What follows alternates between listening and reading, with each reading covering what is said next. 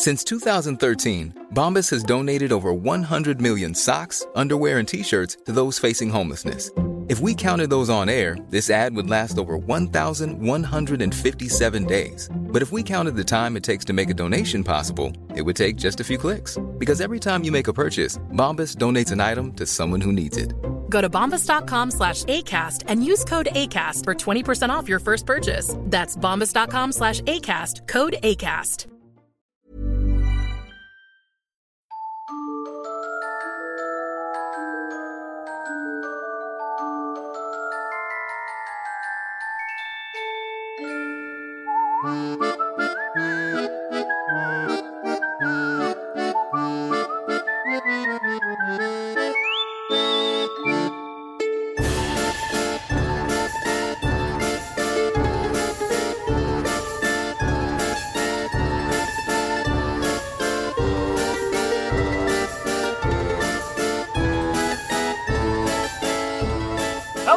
Welcome to Dice the World, the gayest Pathfinder podcast on the planet. We answer her questions like, how does dressing up for holidays work on Galarian? What holiday? Spooky one? Like, yeah, spooky ones. Like, because these creatures do actually exist in the world, and there is probably at least one holiday somewhere throughout the world of Galarian where they dress up all spooky. What? Oh, yeah, what's up with that? I saw somebody say that it would be offensive to dress up as a vampire in a world like this, and I was like, why would it be offensive? Okay, there are two ways I can see this. On the one hand, it could be offensive in that, like, you know, vampirism is, like, practically a disease in this world, and there are people who may have lost their loved ones to vampirism. It's a thing. On the other hand, I'm imagining Vlad the ghoul sucker going like, blah, blah, hey, are you... Is that supposed to be a vampire? Stop. Man, that makes me feel no good. Why is this version of vampire? Why do they sound like? Is it German or Russian? It's some Something. Vague European accent. It's a vague. Hello everyone and welcome. Welcome everyone to Dice Roll Roll's Halloween Special 2021. Where we've got all sorts of spooky stuff on the way for you all. You're gonna ghouls. Shit your pants. You're gonna shit your pants because there's gonna be ghouls, there's gonna be goblins, there's gonna be gnomes. All sorts of scary stuff to make you piss yourself non-stop. That's pretty scary. Pretty scary. We're just gonna hop right in. Today we are going to be playing a little adventure called The House of the Midnight Violet by Jeff C. Stevens on DMs Guild. This is an adventure which you can buy yourself, normally for D&D 5th edition, but I'm going to be doing some on-the-fly conversion to Pathfinder 2E. And fellas, just a heads up, a content warning, if you will. This one's going to make your bones rattle. My bones! Are we ready to begin our adventure? Yeah. A sign hanging above the door of this quaint countryside inn reads, Savier's Tranquil Inn. The inn is painted a light, pleasant green colour. Various plants grow along the side, and colourful flowers line the walkway. The door is wide open, and the sounds of whistling, occasionally interrupted by a soft voice, come from inside. And we see three figures kind of making their way up to Savier's Tranquil Inn. I think it's the late afternoon right now. We see a tall elven man, a lean human noble, and a short and bouncy leshy alchemist. It's the Kastner expedition, everyone. Ooh. Emendio completely does it neatly, and Seraphim Herodias Calum Theodora Kastner. The fourth. It's been, I think, about a month since your little expedition up to Lion Lodge, and you guys have been kind of just making your way around Taldor together, as if Emendio didn't figure out that Seraphim is hiding a particularly juicy piece of lore about their hobbies, as it were. That Sarah is, in fact, also not only just a noble, but a vigilante known as the Fading Fox, who helps right the wrongs that the corrupt nobles of Taldor do. You've come to the town of Twilight Hallows, a small little hamlet just on the edge of your parents' duchy, Sarah. You have specifically come here because many times, mostly in conversations with Amendiel, your mother has recommended that you do come down here to Twilight Hallow to specifically try a particular tea drink from Savier's Tranquil Inn.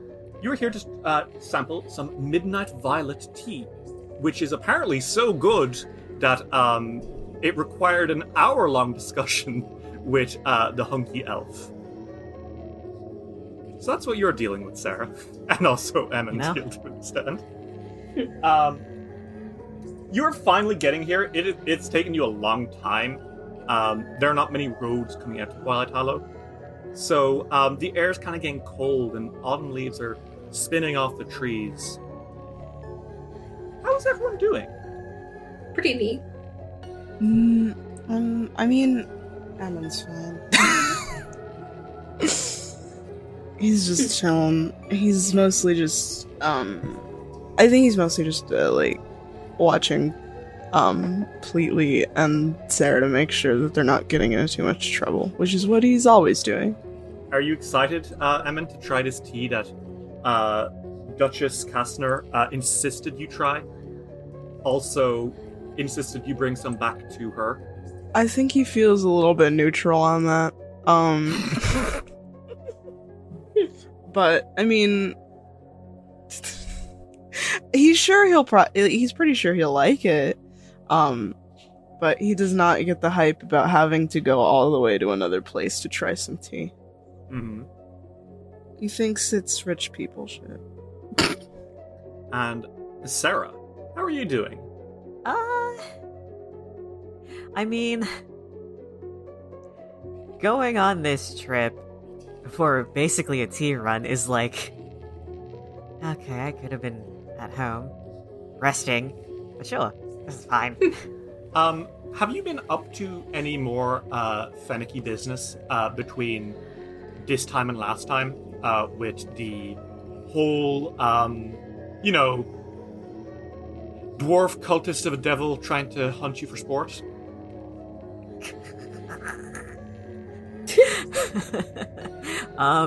I think they're trying to be a little careful with the fennec stuff. I think they're just kind of vibing, and if any emergency comes out, then they're like, all right, I gotta step in, but only for a little bit, as a treat. Mm-hmm. Sure. So your appearances have been few and far between. Amendiel knows Pleatly is like a baby who believes in Christmas. Yeah. The air is kind of cold as, like, finally you're cresting the hill and making your way towards Savier's Tranquil Inn. What do you guys say to each other? What are you guys doing? What let's give some character. I think Emmon sort of sighs and he's like, I really hope this was worth it. Oh, it will be. There's nothing like a good cup of tea. Yeah, but we've been traveling for a while again to do that. A low price for a cup of tea. I understand a good cup of tea. It's a very nice thing to have in the pastime. However, did three people really need to be sent for tea? Yes. I think your mother likes sending me on errands. I think my mother just likes putting all three of us out of putting me and completely out of the house. Oh. I think she just likes knowing that you're working. She knows where you are. Madam Kastner is quite fond of you. I'm so sorry. It's fine, I'm used to it. He smiles a little bit. By now, you are just outside the inn, and as you kind of like get to the doorway, you find a source of that whistling you heard while you were approaching. A tin and sharply dressed half-elf man, balding pate corralled by curly grey hair, moves about the lobby, whistling and murmuring to himself. He's in the middle of stacking a set of books around on a coffee table when he takes a moment to take a single finger and push his sliding spectacles back up to his nose. And that's when he notices you. His whistling stops quickly, and he finishes his stacking. Oh! Well, do come in! Come in! Don't mind if we do. The lobby is elegant, tidy. Three very comfortable-looking chairs surround the coffee table. In addition to the books, a steaming kettle and several sleek porcelain cups sit on the table. The aroma of tea invites you to indulge. Shelves stocked with decanters and bottles of all shapes, colours and sizes line the lobby walls. The half-elf, who you assume must be the Savier, who this place is named after, comes around the desk, picks up a quill, dabs it in some ink, and opens his customer ledger. He looks up at you over the top and kind of adjusts his spectacles at the ready and says, "Good day. Room or herbal remedy? I say." And he kind of adjusts his glasses and he looks at you and says, "Are you not Baron Seraphim, Herodias, Calum, Theodora, Cassandra the Fort?"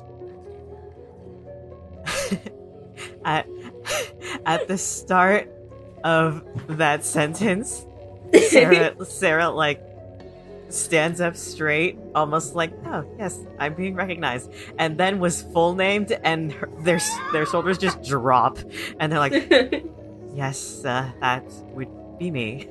How do you do?" "Oh, very well. It's wonderful to have the local nobility come to visit. I say, you must be Amentiel, the famous hunter, yes?" Yes. It's nice to meet you." "Oh. My mother was very fond of you back in the day." I'm glad to hear it. He's so embarrassed. I cannot express to you how embarrassed he is that every time that he goes anywhere, somebody's like, "My mom really thought you were hot." And he kind of cranes his neck and looks down at Pete. "And you are a little fellow."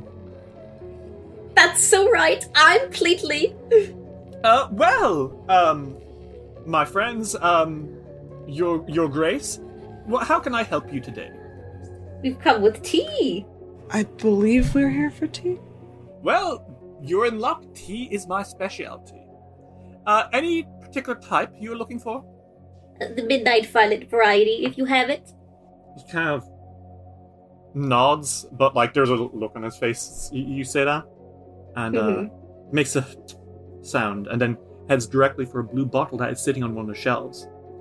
Pulls a tattered rag from his pocket, picks up the bottle and wipes it down and checks it, inspects it, and then puts it down and says, "I'm sorry, but I don't think that'll be possible." Sarah kind of tilts their head to the side in confusion, like, "And why's that?" "Well, we're out of Midnight Violet, and though it's a local flower, I don't think it'll be likely that I'll be getting any more of it anytime soon." "Well, does anyone else sell it?" "No, like I said, a very local flower. So local, in fact, that it only grows one place in the entire world, on a little island just in the center of the lake nearby." "Oh. Unfortunately, despite how close it is, no one ever wants to go get it." "And why's that?" "Well, I hired a group once to retrieve it. A team of true adventurers such as yourselves. Only one returned, and he was never quite the same." He turns his attention to a pink bottle, picks it up and begins wiping it down. As he does this, he like continues to tell the story, but keeps looking at... He's only looking at the ball. He's not looking at you guys. Mm-hmm. "He returned with the Midnight Violet, yes, but it looked like he'd aged some 20 years. He stayed in this town until the end of his days. Seldom spoke. When he did, it was just nonsense. What the fuck? That's odd. It's a shame because, really, this is, honestly, the one thing our town has going for it. The tea? Yes. Well, the flower. We don't have anything else really to distinguish us, so I reckon without it, it's not long before this little place fades into obscurity. We won't even be a note on the map anymore. It's silly that something so small is the one thing keeping us from being forgotten by the rest of Taldor, isn't it?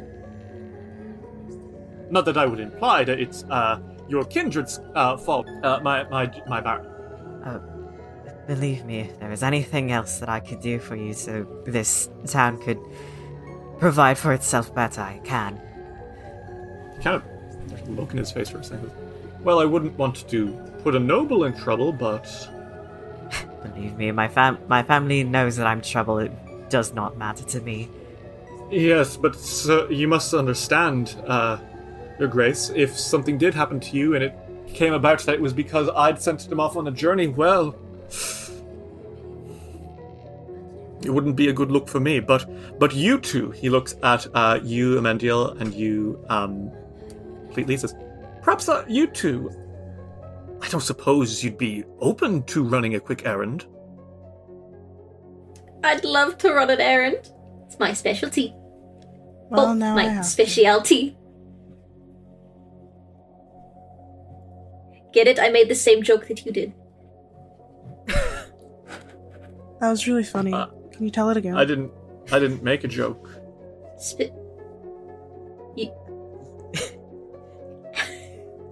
Yes, you did. What? No, that's just how I speak, sir. So about that flower, I'll pay each of you 200 gold pieces and a potion of your choice from my stock. Oh, and free room for the night, of course, for all of you, he kind of points, including Your Grace. He bows a little bit to you, Sarah.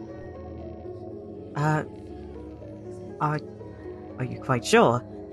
Oh, yes, absolutely. Well, it's wonderful to have the nobility come to visit, of course. And perhaps you could bring word back to your family that perhaps some new roads would be... Oh, I speak too much, sorry. No, not... Actually, not enough.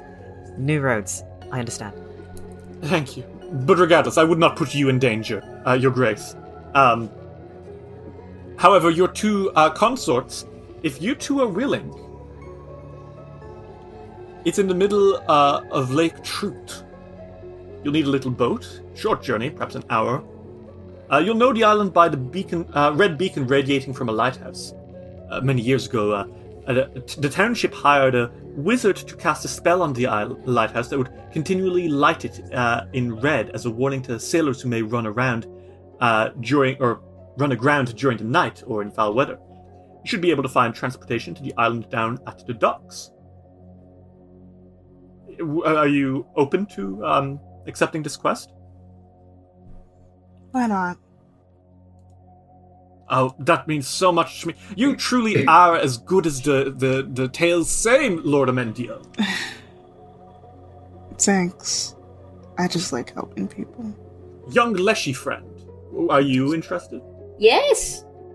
Wonderful. I'll do anything Kessner asks me. Well, he kind of claps his hands together and says, I will show Baron Kessner to their room. And the rest of you simply head down to the docks, and you will be able to find someone willing to take you down through Lake Trout to the island. Everyone will know what it is, of course. You just tell them you're heading towards Avrigard Island. Will do. Thank you. And like that, Xavier kind of starts nudging you, not physically, Sarah, but like, come on, this way, let's go. Don't want you getting in trouble now. Come on. I think Sarah just looks back at Amendiel and completely just kind of sighs. I will see you later. See you soon, hopefully. Try not to get into too much trouble. Oh yes, be safe, young Kastner. Do not get into too much trouble yourself. Looking. Sarah's a good child. They would never. I mean, I have a room. I know where to stay. I also have my rapier. We're fine. And so the party splits, never to rejoin. Never, ever, ever, ever. Fleetly and Amendiel, you two leave the inn. How are you two feeling? That's my first question. Alright, fine. Pleatly likes flowers. Pleatly's a flower. Emin is almost certain that in the next few minutes, Fennec is going to come back. Pleatly's not expecting to see Fennec, but you know how Pleatly's going to react. Emin is counting the seconds. Do you two want to make a diplomacy check to see if you can find someone willing to take you, down to the Avrigard Island? Sure. Yeah. Okay. Well, you make me a diplomacy check. 31. Oh my. 18. Oh wow. I was I roll it. 31's a good roll. Oh, it's a nat 20. Right. We're level 5. Okay. So I think. You ask around, and this is more difficult than you expected. Mm-hmm. The people that you come around asking, hey, do you know how to get to the island? All of them kind of grit their teeth at you and nope, bye. You find some people who are willing to talk about the island, but very few people are willing to even discuss getting you to the island. I think, Emin, you kind of come across a rough-looking dwarf, kind of scowling, one of the town guard, it looks like. Mm-hmm. He says, "The island." Yes. No. Oh. No. Okay. Why? No one goes there anymore. Owned by a Elven fur, a long time ago. Had a couple of kids. Mm-hmm. I think it was an artist or something. But, no. Don't go there. Is it ever dangerous? I think he doesn't really want to talk much about it after that. But a little bit later, you do find someone, completely, who is willing to tell you if it's dangerous. Mm-hmm. It's a middle-aged woman carrying a woodcutting axe, and she looks at you and says, "Yeah, I knew the fellow that brought back the flower for Savier. He died." Oh! Damn, lady. Why? He never said. But I think he saw something on that island that stayed with him. So if you don't want something staying with you, you'll do best to turn around. Well, I always love company. But you're not 20 eventually, I think, Amanda. You do find someone who kind of exhales. "I'll take you down for 15 gold. Which is a high fucking price. That is a lot of money. It is a haunted island. I need a raise. And the funny thing, as you two are paying, Pleatly, I think you see someone kind of out of the corner of your eye, a shadowy figure wearing a long black robe, practically completely obscured in the darkness, except for a holographic fox's mask, kind of watching you guys. Completely kicks very lightly towards Amendiel with their foot. They're like, look. What? Yes, I'm looking. This way, hither. Okay. Coming. I spy with my eye the coolest bitch around. Is it? Oh. I see. See, look for yourself. Okay. Look. Ah. Wow. That is unexpected. Alive. It's Fennekier. I think what happens is they get a spot of their mask, and then blink, and they're gone. Oh shit! and then they hear like rustling footsteps like close by behind them, and they're like, "Oh hey guys, what's up?" Oh, Fennec, my beloved. Fennec. Why are you here? Hello, by the way. Do you two have business here? They kind of shrug and just go, nah, not really. I was just kind of wondering. Oh, then what a coincidence we meet. It's so good to see you again. I can't believe young Master Kastner's missed you twice. How unfortunate. Really, the worst luck. Oh, is Sarah here too? Yes. Hmm. They're back at the inn in their room. Back at the... doing young, noble things. Back at the inn. Now what are you two doing here? We're trying to get some... It's a rare flower. What is it called again, Pleatly? The Midnight Violet. We're looking for a Midnight Violet too. I think it'll save this town from obscurity.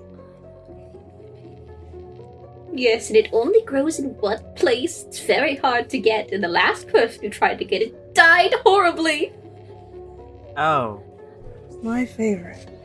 Damn. Mortal peril. I can't wait. To die? Perhaps, who knows what life's adventures have in store for me? Completely, you are not the most common way to handle death. I accept death as part of my life. Yeah. And I die and I become anew somewhere else. I'm really glad for you. It's... So... You're having trouble getting to this place? Yeah. Oh, yes. We're being charged so much just to get there because it's so dangerous and everyone might die. It's 15 gold. 15. Oh. Here. As they just take some gold out from their back pouch and just hand it over to the dude without even looking at him. He kind of squints it. Is that the fucking fading fox? Yeah, dude. What's up? Shit, okay. Sick, right? Meekly gets in the boat and says, well, if you're going to the island, we'd best start heading. Hmm. Would you like to come along? You paid after all. Oh, yeah, I could tag along, see what's going on.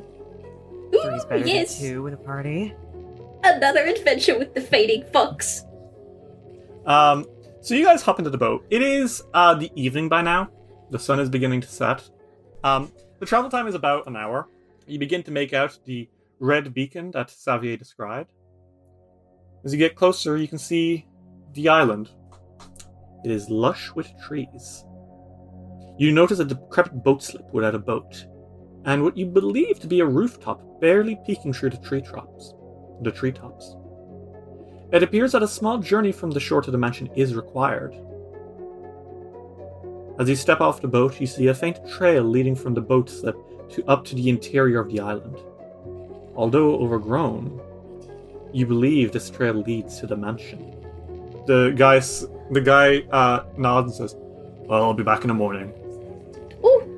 Sleepover? I'm not staying here. I understand that. Get back safe. Karen nods and begins growing out, leaving you guys on this island. It smells damp. This place smells damp. Well, there seems to be a trail up to the mansion. I guess we should just head up then? Fuck it! Okay. It starts floating. Well, I think completely as you're floating, you do see something. Just as you start up the head of the path, completely you see something buried in the dirt of the dock. Oh. A small tusk or horn protrudes from the gravel. Oh, Please gonna go check that out. Okay. Nice to see. Well, you come over, you pull it up, and completely it's a stuffed unicorn, like a little toy. Oh, the perfect gift for young Casper. It is moldy. It is clearly aged. It looks like it's been left out here for years. My, you need some tender love and care. There is some blood on it. Pluto shrugs and goes, "No matter," and Pluto rinses it off in the water. You guys see Blately doing this. Blately starts talking to themselves, walks up to a tank, starts washing it. Hey, what are you doing? What is that? Oh, it's a toy I found in the ground. I'm simply washing it off of all its debris. What debris was on that? Oh, gunk. Dirt. Blood, some sand. Blood. A little bit of mold. Blood. It was red, I suppose it was blood. Oh, brownish. It was dried, Oh, it's massively dried. Lately, I really don't think that's a toy. It is a toy, see? He, squeezes it, a bunch of, water and mold falls off. Oh. Okay, then it's not a good toy. I think we can put it down now. All toys can be good when they've been repaired. We should maybe leave the dead's toys alone. Yeah. Oh, yes, if you say so. Clearly doesn't even just, put it down. They just hide it behind their back as if they did put it down. I'm going to accept that as you're putting it away. Yes. Do you guys want to keep moving? Mm-hmm. Okay. Yeah. And I'm going to roll a D100 real fast, so don't worry about it. I see. Okay, don't worry about it. Okay. You guys make your way up the path, and it's long, it's winding, and I think halfway up to the mansion, you do see something. Mm-hmm. Mm-hmm. There's a little black cat sitting in the middle of the path, just kind of looking out at you guys. It does not come closer, it just kind of looks up at you. Is that a cat? A small kitten. Seems like a cat. A baby. It is pretty baby, I can't lie. It floats closer. Yeah, the moment you start coming closer, it just hisses and sprints off into the woods. Oh. Baby no like. Well, that's a good sign. Well, probably means nothing. Let's go in. Do you want to make me a nature check, Amandil? Yeah, I do. 26. A 26? Yeah, you can recognize that I was probably just a feral cat. Okay. And you are aware that oftentimes if a family has pets... and the family leaves a place, the pets will often just kind of go feral. Makes me sad. Mendel frowns. Do you frown at the skeleton? Yeah, he does. The skeleton. He frowns at the skeleton. Why is there a skeleton? You didn't see immediately because you saw the cat first, but not too far from the cat, where the cat was, there is a skeleton kind of in the ditch in the path up to the house. Yeah, I found that. Do you want to make a medicine check to see if you recognize what kind of skeleton this is? Yeah, let's try it. I rolled a nat one. You shiver real bad. The skeleton freaks you out. You don't like that. Yeah, I don't like it. It's upsetting. Completely seen a lot of skeletons before. Can he roll? Yeah, make a nature check. 18.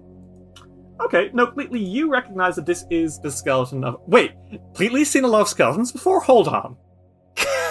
Finish your thought first, please. It's a gnome. Okay. And you can tell from scattered debris around it that this is was an adventure of some sort.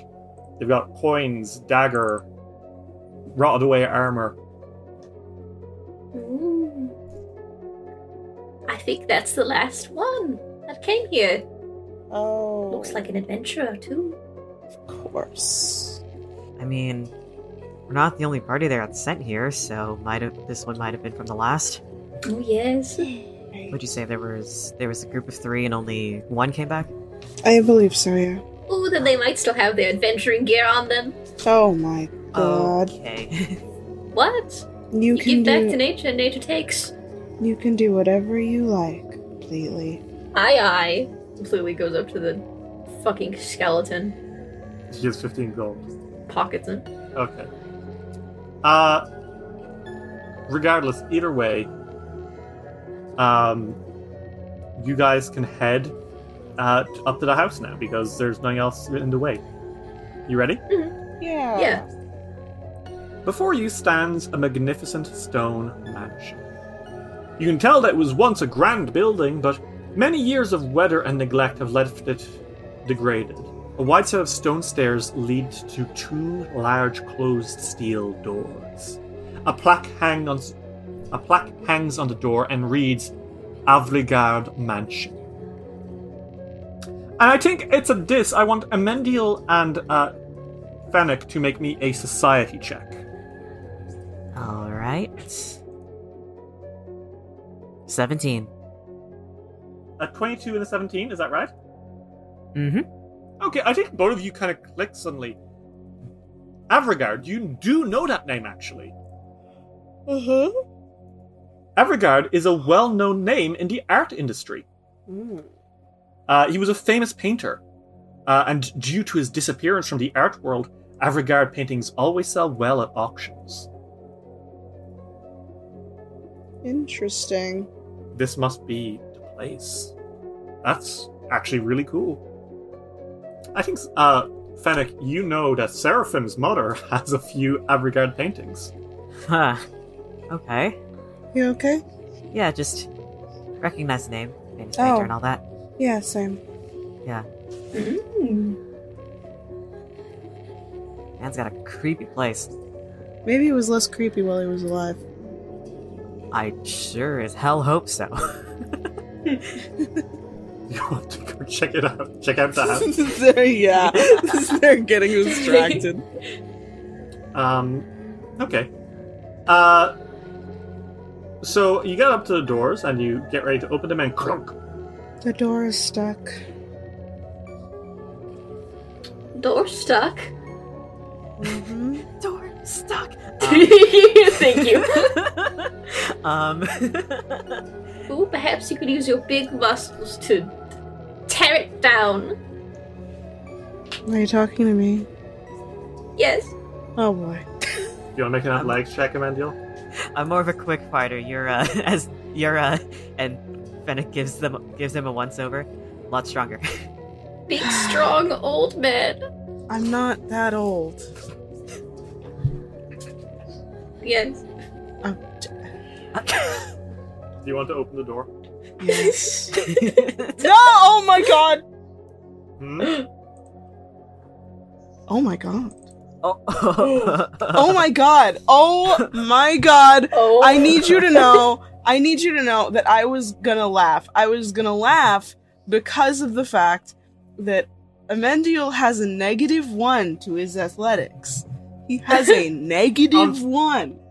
And then I rolled a nat 20. So I think the way this works, Amendiel, is you're like, okay. And you kind of like, and you just shoulder charge the door and it just fucking slams open and you fall on your face on the inside. Ow. Oh, good job. He sort of pushes himself up and he goes, I'm an archer, I don't use a sword, so I'm not actually all that strong, so I just was... I was gonna fuck with you guys, I was gonna, like, hit it and be like, oh no, I'm actually very weak, and then it worked. I just have strong arms, you know. That is true, actually. And that's about all I have. You have your looks. You open the door, and the exterior light spills into a grand foyer.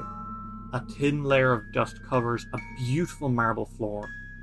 Trails of small paw prints are seen in the dust, and a peculiar, unpleasant odor floats in the air.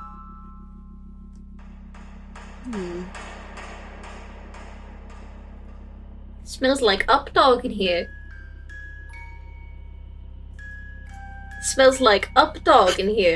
Would anyone like to make me a nature check?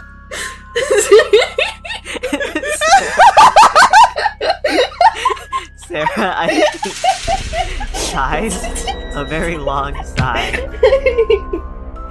Amendiel very visibly ignoring that is like... keep looking around. I also said the wrong name. Fennec placates and just turns completely and goes, "What's up, dog?" I don't know.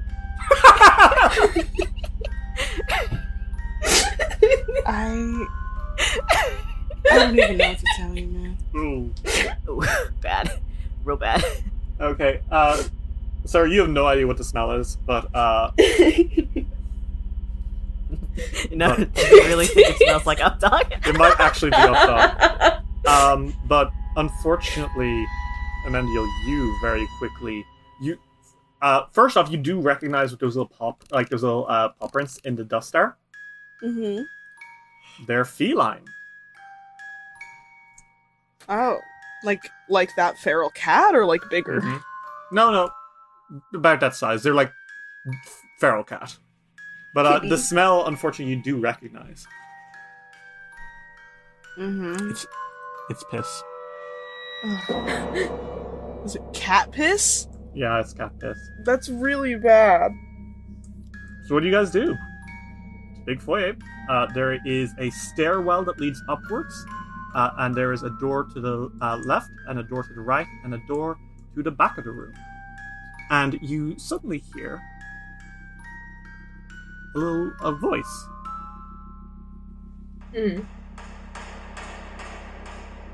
Coming from your right. "Hello, Mr. Tip-Tap." And then, immediately from your left, you hear the same voice whisper, "How are you today?" Who is hearing this? All of you. Oh.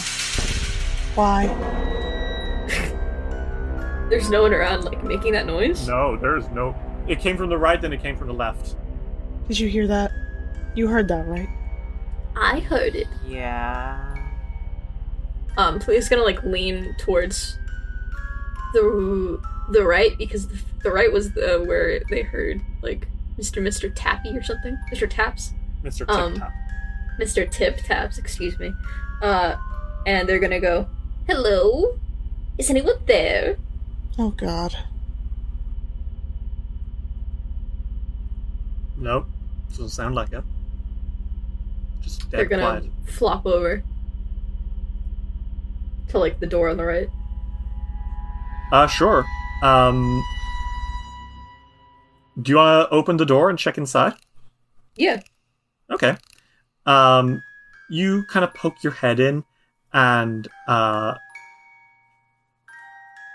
you find a study. It's slightly ajar, this door.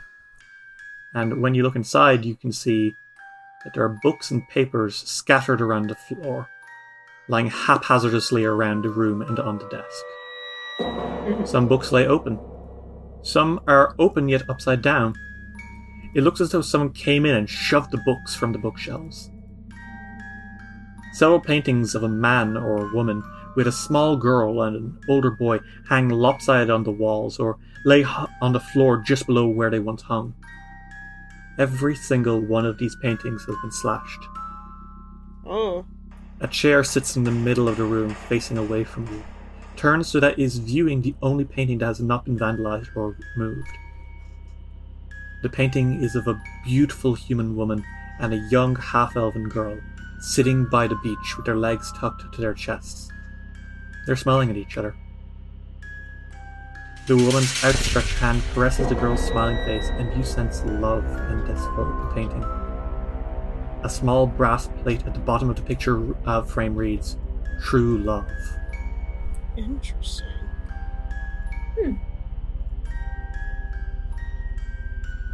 What do you guys do? What a nice photo.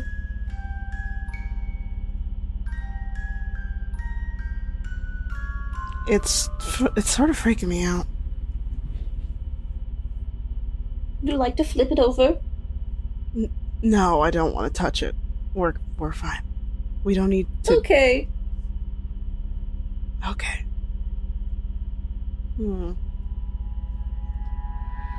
So, are we all in agreement that this place is, like, insanely haunted? Yes. Incredibly. I'm shitting my pants. I don't like it here. There is, I will remind you, a chair in the middle of the room facing this painting. I don't like this room anymore.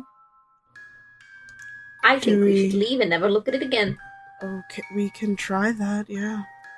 Tally ho, let's go. You don't want to come check out the chair? No. Not entirely. Okay, you can leave. Especially not that you've asked now. It's just you did open a door, look into a room, and see a room which has been completely ransacked except for a single chair facing a painting. Yeah, not gonna touch that. Okay, fair enough. What do you do instead? Derry, do you really want us to interact with the chair? You can... Well, no, you can go elsewhere. This room here is a dead end, is what I'm saying. It is... Well, actually, no, it's not a dead end. Now that you mention it, halfway up to the top of the room, there is a door leading out of this horrible study, but you would have to pass the chair to get to it. Fennec looks at the others like, alright. Anyone want to bite the bullet before I do? Go ahead, brave Fennec. You won't catch my ass dead doing that. They walk up to the chair, they put their foot, like, on the side of the seat, and kick it so it kind of drags to the side. Yeah, you do, and something falls off that chair and slumps onto the floor. A fucking skeleton. This was once an exquisitely crafted upholstered chair, but now it appears to have been slashed several times. Not by blades. By something else. In the chair sits the skeleton of an elven man. His clothes are torn away and gnaw marks cover his bones. He is picked clean of all flesh. Oof. And it looks like he'd been staring at the picture on the wall. And in his crumpled fist, Fennec, you see he had a note. A little piece of parchment. Mm-hmm. Do you want to pick it up? Yeah, they pick it up and they read it out loud. Okay. Well, here's what you read. I write this knowing that these will be my last words. Even now, I feel the madness digging in deeper, clawing at my mind. My dear Eloise, you've escaped this wretched house, and I'm thankful. I regret not tucking you in the other night when you asked. My love is eternal, my little doll. Adriana, I'm sorry that I was too late. The madness took hold of you quickly, and in turn, it took your life. We will be together soon, my love. Herbert, my beautiful boy, I'm sorry that your ambitions and dreams will never be realized. Now that I don't... Know that I don't blame you for what happened. It wasn't your fault. You didn't know. The shame and horror of what I had to do will haunt me even in the afterlife. That fiend was feeding off all of you. His magic cursed everyone. I'm sorry, my son. So very sorry. And so, it is time for me to atone what I have done and not done. I will sit and enjoy my last moments with a goblet of fine brandy and the loveliest of views. Be free, Eloise. I pray that you never return to this forsaken house.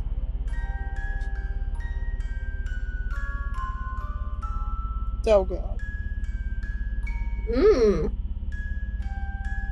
Yikes.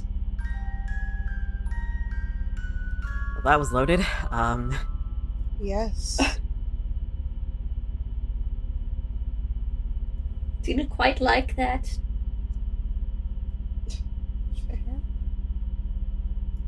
Little family and everything, and fiend? Something happened. Clearly. We should probably keep investigating to see what exactly this fiend is and how it got here. Oh, yes. And maybe you'll find his Midnight Violet. And that too. That's another reason why we're here. I think something that you notice pretty quickly, both Amendil and Fennec, is that this painting is definitely an Avrigard original. And then it kind of hits you real fast what that means. Uh-huh. This skeleton that's been chewed up and gnawed, picked clean of flesh. That's Avrigard. That's him. Oh. Fennec looks down at the skeleton, and they're like, "Oh, I'm sorry about the kick.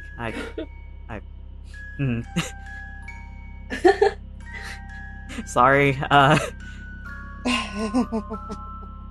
Hopefully, we can give you a better afterlife. I'm really sorry about the kick. I didn't know who you are. Oh God. I'm sure he doesn't mind. We will not be haunted. You want to check out that door, the one that you were considering up to the north? Yeah. You open it, it's a walk-in wardrobe. Ooh. Is it closed till there? Yeah, but they're all ripped to shreds. Damn. There's also some fishing gear and various outdoor toys. Oh, fishing! Regardless, this seems to be a dead end. Just like Avrigard. Let's keep looking then. Suppose that's our only choice. You'll find this Midnight Violet in no time, fellas. You make your way back into the foyer. Like I said, there. You kind of look around. You see a door 30 feet on either side of the middle. You've just come from one of them. There's another door directly off the side, and then a grand staircase leading to a second level. We can save the stairs for last. Yeah. Did we go through the door on the left? No, you haven't. Would you like to go check it out? Okay. Yeah. Okay. Well, the left you go. And as you kind of open it, the room contains several easels holding unfinished paintings, dried paints, and old rotten brushes. Although the pictures are incomplete, it is obvious that the artist was an expert. You can see that the painting is a bouquet of purple violets. Huh. Signed by A. Avrigard, which is not the Avrigard you're thinking of. You know that the famous Avrigard is Roland Avrigard. So what's A. Avrigard, I think, with having read the note, must be Adriana, Roland's wife. A family of artists. You'll never get to finish his painting. Mendel frowns. There is a door here that leads into the north, deeper in, or you can go back into the foyer. Do we want to go through the door or go back? We could go through the door. Yeah, let's try the door. What's there to lose? Our lives, but sure. Maybe for you too. Well, you move into the next room and you can see that several chairs and loungers surround a coffee table in the center of the room. A copper bowl sits on the table and holds three small rocks that supply a dim yet tranquil light. A short stack of books also rests on the table. It looks like it was some sort of reading room. There's cat hair everywhere, and it smells of piss real bad. The furniture is in deplorable conditions. Looks like the cats use a scratching post. As they tend to. Yeah. Do you want to check out the books? Yeah, sure. Yeah. Okay. Sure, why not? You find, and this is a direct quote, the characters find the following books. Filthy Halflings, Spank My Moneymaker, and Understanding the Gnomish Language. Oh my god. Spank my what now? What the hell? Dirty stash, I guess. Porn, Understanding the Gnomish Language. Emin is just like, He just makes a face. I don't want to touch that. Neither do I. The Gnomish language one is at least that one is normal. It's the only one. Regardless, you can kind of see that the back half of this room kind of just... You can see out a window and you can see a lot of rubble on the outside. But aside from that, there is another door on the right that kind of leads back out towards the foyer, which you assume must be that north door that you saw earlier too. So at least gonna peek inside that north door. Okay, cool. You peek in, and what you see is a bedroom. It is magnificent. A large four-poster bed with gold-coloured curtains, currently all closed around the bed, sit in the middle of the room. There are several small stones that radiate soft yellow gold. Oddly, this room is much colder than the others. It's strange. Brr, I don't have nerve endings to know that this is cold. Well, you literally do. Plants don't have nerves, shut up. Plants also don't talk. Yeah, but this is magic. Yeah, okay, you know what? Why would magic give him nerves? Well, I think you realize very quickly you do have nerves because they kind of flare up in fear in a second because you see something. Oof, my nerves! Because the curtains on the nearest side of the bed begin to move. Oh, shit. And out slide two ethereal blue legs. The feet drop to the floor, and a human woman in her late 30s steps out. She is ethereal and blue and doesn't notice you. She walks to the dresser, reaches for a hairbrush which passes right through her hand, and she begins to brush her light blue ethereal hair. It looks like she's completely unaware of the fact that she isn't even holding the brush. I think we should leave the room. You dear, where have you been? She kind of turns to you all now and she's putting her hands on her hips. She looks annoyed. I've been calling for your help forever. Apologies? Just do your job, will you? I need you to go find Roland. He needs to get out of his study and come back to bed. He's been spending far too much time in there and I miss him. I see. What, in his study? Yes, come bring him back to me quickly, all right? Tell him that I'm expecting him. He can't get away with staying up working all night as always. Oh yes, the work of an artist never stops, but the work of a husband needs to begin at some point too, don't you know? I would agree with that. I certainly hope so. Now go do your job. We don't pay you for to just stand around.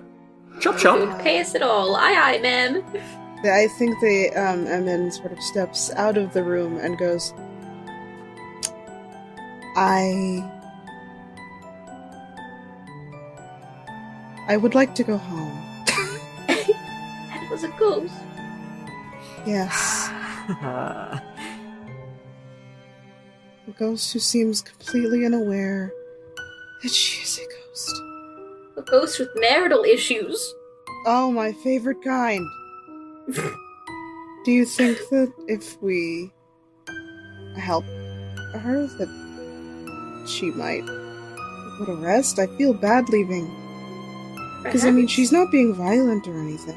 I think he looks at the others and he's like, are you both okay? I'm shivering my timbers. Not exactly, but... sooner we can solve this, sooner we can get the hell out of here. They're not violent. They haven't attacked us, not that we're doing anything to provoke them. But maybe if we help them, they'll be able to rest? Perhaps, and we should go find our husband. She said he's in his study. Should we bring back the skeleton? Yeah, I guess. It's so morbid. Just a bit. Do you go to the study? And drag Roland Avangrad's skeletal remains back to his wife? Okay, maybe not drag. Well, I'm not dragging it. But you bring it back. Very... Yes. Okay. So you go, you pull him. His it really doesn't feel great. There are scratch marks all over his bones. Mm-hmm. But you eventually bring him back to Adriana's bed, and you open the bed curtains to lay Roland's remains down. Adriana is in the bed, sleeping. You can see that her ghostly figure cocoons her own skeletal remains. As you place Roland's body on the bed, Adriana's ghost wakes up, but only slightly. She looks at you, and then at her husband. She smiles ever so slightly, caressing his skeletal cheek with her spiritual hand. "Thank you," she says quietly. "You may go now." She then moves closer to Roland, snuggles up to him, and dissipates.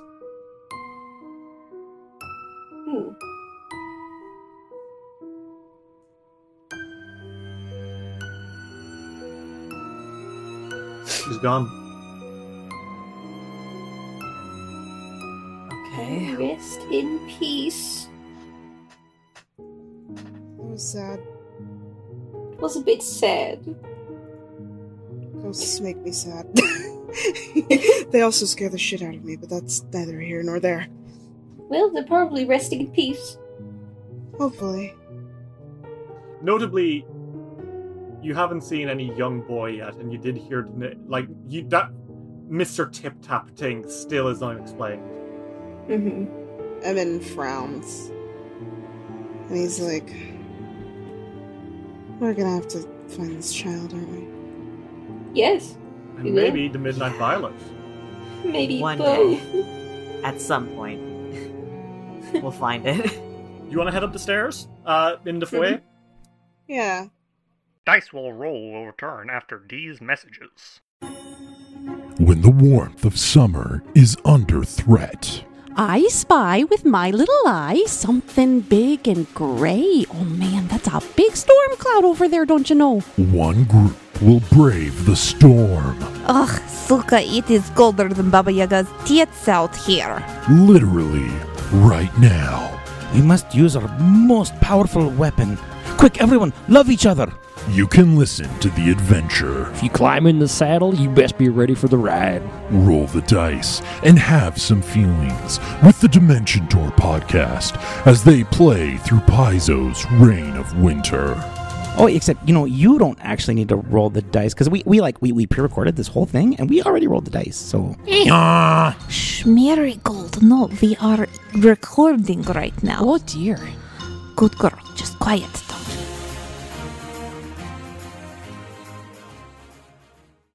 A few hundred years ago, this whole place was full of life. The whole world was, as a matter of fact. We had libraries full of arcane secrets, towers hiding ancient treasures, more magic than anyone knew what to do with. Gone now. People argue as to how it happened, but the long and short is that after some great war, magic just dried up. Used too much of it, I suppose. Now, there's still the occasional traveling wizard, sure, but their power pales in comparison to what there was aeons ago. What we have left is the three truths of Historia. Firstly, truth number one, the world ain't safe. The bits that aren't irradiated are dry deserts full of monsters, outlaws, and the occasional monster outlaw. When you leave the safety of civilization, there's no guarantee that you're coming back with your heart still in your ribcage.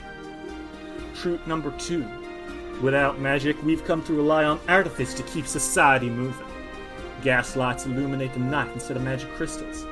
Giant, powerful locomotive machines made of steel and sweat get you where you need to be instead of any teleportation gates. And most importantly, building off this truth and the last, truth tree. This is the age of the gunslinger, able to kill a man dead fast as any fabled sorcerer with a wand. There's good ones, there's bad ones, and you'd best believe there's ones more hideous than a trollhound's backside.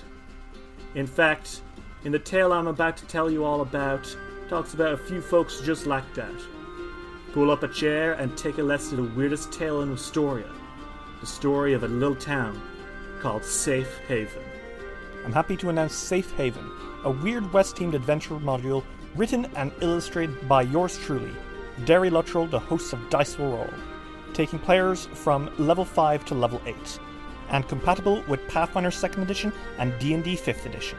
It takes place in a low-magic setting and has anti-colonial and anti-capitalist themes.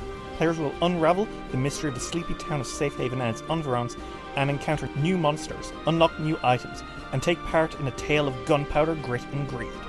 Also, there's an old lady with a huge lizard wife that owns a corner store, so that's fun. You can find more information on the Dice Roll Twitter, @DiceWillRoll. Do you want to make a podcast, but you're just not sure where to start? Do what we did, and try out Anchor.fm.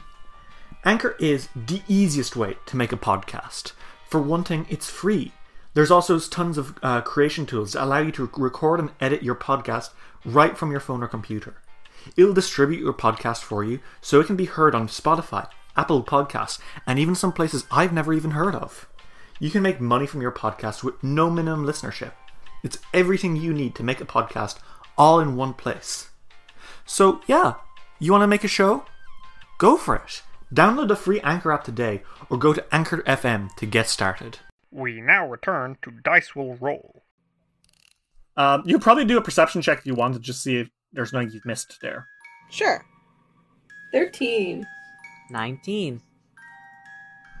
Okay. 13. Everything seems fine. Okay. Alright, cool. Well, gonna ignore the fact that you said the word seems and just keep going. Okay. You gonna head up the stairs? Yeah. Uh-huh. You. Okay. You do see another skeleton. God damn it. Uh-huh. This one is also in adventurer's gear. Oh, joy. And you can see that he's a ragged-looking man. Leather. But he's kind of just sprawled across, like, the top of the stairs as you get to it. Mm-hmm. And who's leading the way as you get up and see this thing? I think Em intends to lead the way. Make me a reflex save. 25. Okay, you hear something just, like, near you for a split second. Kind of like a low growl. And then a hiss. And then you pull your face back. And a fucking cat has launched itself out of the darkness and tried to go for your face, and you just about missed it. And catches it in his arms. No, you fucking don't. You don't want to catch this cat. Rabies. It lands on the floor and hisses angrily at you before darting off into the darkness. Well, that was a thing. Oh, you alright? Oh, I'm fine. You want to investigate this little corpse? Course. Okay. Someone make me a nature check. Or no, a medicine check. Okay. 20. 15. 30. That's a nat 20. That's a thing. Yeah, okay. Amandil, I think your stomach sinks as you look down at this corpse because you realize really horrible, like with a horrifying, the gnawing on this thing's bones, the gnawing on Avangrad's bones, the gnawing on the fucking bones of the gnome outside. They all look the same. Cat? Cats. Cat. It makes sense. Yeah. Yeah, to an extent. Cats don't actively seek to harm people as much as these ones seem to be doing. Like they, yeah. Like they're not just eating it. Like they. It looks like they've been scratching at the bones and stuff, like actively trying to destroy the skeletons. Well, cats will eat a person. Yeah, they'll eat a person, but there's like eating a person and then coming back to the remains and being like, fuck this dumb skeleton." That's fuck true. This skeleton. They're just using it as a scratch pose. It's fine. Sure, we'll go with that. You find that this skeleton does have like some thieves' tools, a dagger. And a hand-drawn sketch of Midnight Violet. Oh, you're so close, you can taste it. Yum, yum. I just want a single sip of it. All this for a flower. All this for a wonderful cup of tea. It'll be so worth it. I'm asking for a raise. Enjoy a glass for me. Yes, I will. So you make your way to the top of the stairs. And you can see that there is a balcony. Kind of looking off over the foyer, I believe. Mm-hmm. As you're kind of approaching, you see that there are two cats sitting with their heads peeking through the balcony railing, looking down into the foyer. When they see you, they immediately dash off as well. Mm-hmm. There's a little hallway up here with some rooms, if you want to check them out. Yeah. Why not? Okay, well, do you want to go to the room at the end of the corridor, the one in the middle, or the one closest to you? The one closest to us, probably. Okay. Well, the closed door is decorated with painting stars and flowers. A small plaque on the door reads, Eloise. Mm. This is the one that got out, isn't she? I think? Yeah. I do believe so. Do you guys want to enter into this room, or do you want to look at the other doors? We could enter. What up? You kind of creak the door open, and the walls of this room are decorated with paintings of prancing ponies and dancing unicorns, alternating in color from pink to purple. Sets of shelves contain various ornate porcelain dolls lined either side of the bed. The room has been kept very tidy, and everything seems to be in its place. The bed is made, it's covered with exquisite linens, and not ruined like most of the other things in this house. A leather-bound book titled The Diary of Eloise lies on the pillow. What do you guys do? Read their diary, obviously. Okay. Pleatly's very good at reading other people's diaries. Well, you approach it, Pleatly, ready to read it. And you hear it. Mm-hmm. Eh? Is that a cat? No, it's not a cat. It's, a creaking. Oh, I thought it was a cat. Someone needs to oil their hinges. Hey, Fennec? Uh-huh? Pretty sure the dolls weren't looking at Pleatly when this started. Fennec does a double take and I think they nudge Pleatly a little bit, don't move and don't flip out. Of course. There are some dolls staring at you. Pleatly opens their eyes. Pleatly, you open your eyes, and lining the shelves are these, odd 40 porcelain dolls. And they're all, every single one of them is looking at you for touching that diary. Slowly, Pleatly puts it back down. Fine, then. Keep your secrets. They start to get down. Slowly but surely. If you're going to be unreasonable, Adam, I'm going to read it anyways. Every single one of them slowly starts shifting and kind of contorting their bodies, clearly void of bone or muscle from the way that they twist unnaturally, and start to climb down the floors, all 40 of them towards you. Everyone roll fucking initiative! Okay. Great. 18. 25. 15. Okay, 15. Well, top of the order is Pleatly. Pleatly, a swarm of porcelain dolls are coming down upon you. What do you do? I think what any sane person would do. And that's, bomb the absolute shit out of them. Okay. So you're going to throw a bomb at them? Yeah. Okay. Make me an attack roll. That's a 21. A 21 is going to be a hit. Roll damage. Sick. They threw it a modern alchemical fire. Okay. That's 11 damage. 11 damage, okay. Well, that's actually a little more than that, because you can see, Pleatly, that as you attack, because this is splash damage to a swarm, you blow a shit ton of them up immediately. So, like, a load of the porcelain dolls shatter as this bomb goes off, scattering them to the wind. But more of them are still crawling down the walls directly towards you. You have two actions left. What do you do? I want an acid flask next. Okay, go for it. Okay. 14. A 14? That is going to miss, but you can still do splash damage to it. Yes, I'd like to. How much damage is that? 2. 2, okay. Very nice. And you have one action left. What do you do? I'm just gonna step away from the doll swarm. Yeah, good call. Okay, you back deeper into the room, but there's not really anywhere you can really go. The doll swarm is like fucking descending upon all of you. Because fair. It's their turn now.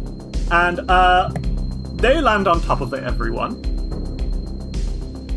Oh, fun. And that is going to be immediately a load of damage. And they're pinching at you. They're like pulling at your hair, your nose, your ears, any like protruding body part they are coming for. And all of you need to make me a reflex save. Reflex 28. Okay. Reflex save not 20. Holy shit. Reflex save is 30. Completely, you are good. This is scary, but not. You're not as worried because on your nat 20, you have successfully just completely dodged them. You like scampered on top of the bed and like jumped away as they're like pulling at Fennec and Amendiel. So, Fennec and Amendiel, you two are going to take on your. Well, Amendiel, you'll take half damage, and Fennec, you'll also take half damage. So you're both going to take half 2d6. Okay. That's going to be 3 damage. Sick. But on top of that, it looks like they're climbing for something, but you don't know what. They're very obviously climbing up your bodies, but you don't know what they're reaching for. But they are going up towards the face. Amendiel, it's your turn. That was the end of their turn. What do you do? I want to leave the swarm of you can just dolls. Run. You can just run. And then I leave. I move like 30 feet away, probably. Mm-hmm. And then he's just going to pull. He's just going to pull out his bow because I don't have any area spells. That's fair. And then he's just gonna try and catch a few dolls with an arrow. Okay. Well, roll to hit. 20. 20 is going to be a hit. How much damage is that? It's 16 damage. Okay. They'll take a little less than that because you are shooting through them. Yeah. But you can see you smash good few of them. Like they're mostly gone at this point. But the ones that are left are crawling all over Fennec. And they're going directly towards Fennec's face now. And Fennec, you hear them kind of speaking in unison now. And you realize what they're going for. Uh-huh. Oh, what the fuck? You can feel as they're clawing and pulling at you. They're trying to pull your mouth open so they can rip your teeth from your mouth. No. Fading Fox, it's your turn. Oh, God. You've had porcelain dolls, and they always freak you out. And you can tell, you know this style. That's real hair. They have real hair. Ooh, it's one of those. It's one of those, and it's freaking you to shit out. Okay. I'm not sure if we have our weapons out. Do we have our weapons out? You did not have your weapons out. Quick draw. Good call! Quick drawing their twin short swords, and holy fuck. Okay, make an attack. There's not many left, but they are all exclusively crawling up you right now. Yup, they're going for it. They're fucking going for it. Short sword. 21. Okay, 21's gonna be a hit. 10, okay, minus 5. Yeah, they're not looking good. There's like, you like slash a couple of them at once, kind of scraping them off, but now there's like 2 or 3 just like crawling up your neck and like prying at your jaw. No. Second attack, 18. That is just a hit. How much damage is that? 5 damage. That doesn't do anything to that. Are you fucking serious? You kind of just flail, and it would be a normal hit, but there's not enough of them around to actually hit any of them. So they're still clawing up your face, and you hear louder now. Okay. One action left. What do you do? I mean, can I just shake him off me? Can I just You can try if you'd like to make me an athletics roll to just get off. Athletics roll. Jesus Christ. That's a 10. Yeah. They are clinging to you. They have their fingers dug into your cheeks now. Get off of me. Wheatley, it's your turn. There's not many left, but they are all over Spenick. Oh no. Can't throw Bob. Probably could. It's better than a game they're teaching out. That's true. Yeah. Ooh, how about a lesser acid blast? Okay, sure. Toss it. 29. That's gonna be a fucking crit. Okay.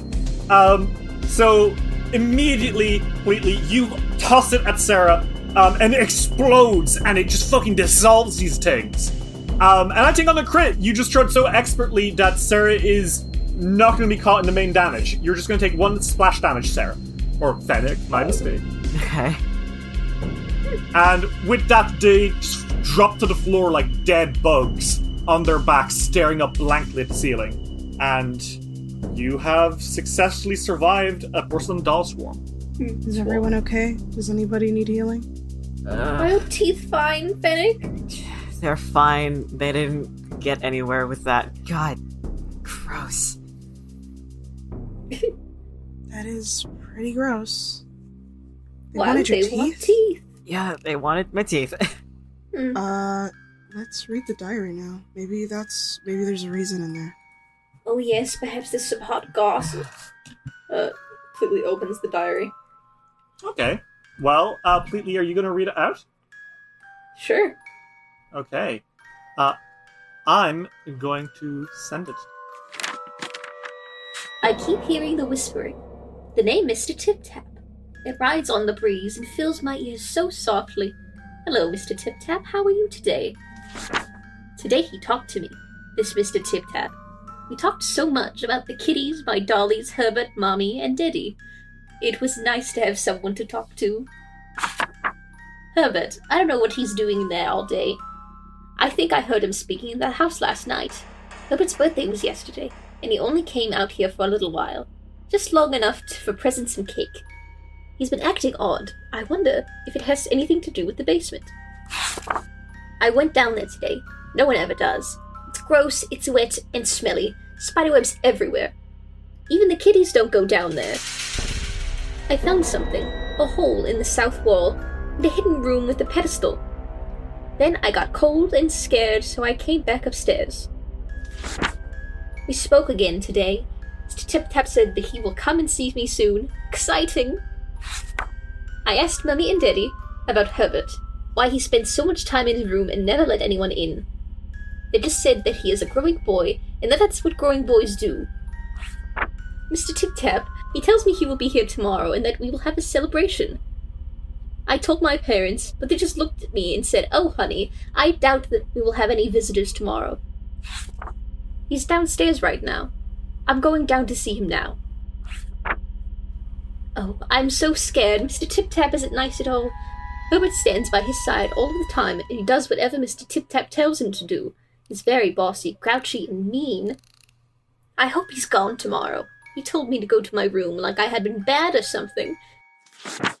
Everything is so wrong. Daddy. Daddy had to. I knew he had to. Herbert is dead. Herbert, they carried him under the stairwell and down to the basement. Mr. Tip-Tap is gone. I don't know where he went. I heard Daddy talking, or singing to him before he and Mummy put Herbert in a basement. Mummy and Daddy are so sad. They aren't acting like themselves. Daddy especially. He became very mean and hateful. He just sits in his den all day. He even started sleeping in there. Mummy is dead now. I don't know how, but she just is. Daddy just left her in their bed. I still hear him whispering to me. All of the cooks and staff, we had to lock them in the kitchen. They've been changed into awful creatures. It's just me and Daddy. I'm scared. When Daddy hugs me, it feels hollow. I can hear them moving around the kitchen. I heard terrible noises in the den today. I just barely opened the door and peeked in. Books were lying everywhere. And all of the paintings on the wall had been cut. All except for his favorite, True Love. I just ran to my room. Daddy's banging on my door. Well, that's weird. Do you think that Mr. Tip-Tap is some sort of demon? Monster thing like that? Well, he's certainly no good. Absolutely not.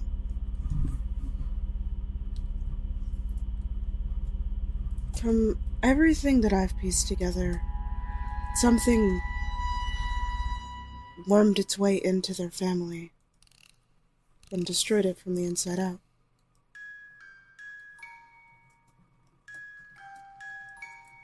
That's what I'm understanding. Hmm. Yes. Perhaps we should go find Herbert's room. That seems to be our next move. Maybe that will lead us to Mr. Tip-Tap. Oh god, we're gonna have to fight Mr. Tip-Tap. Yes.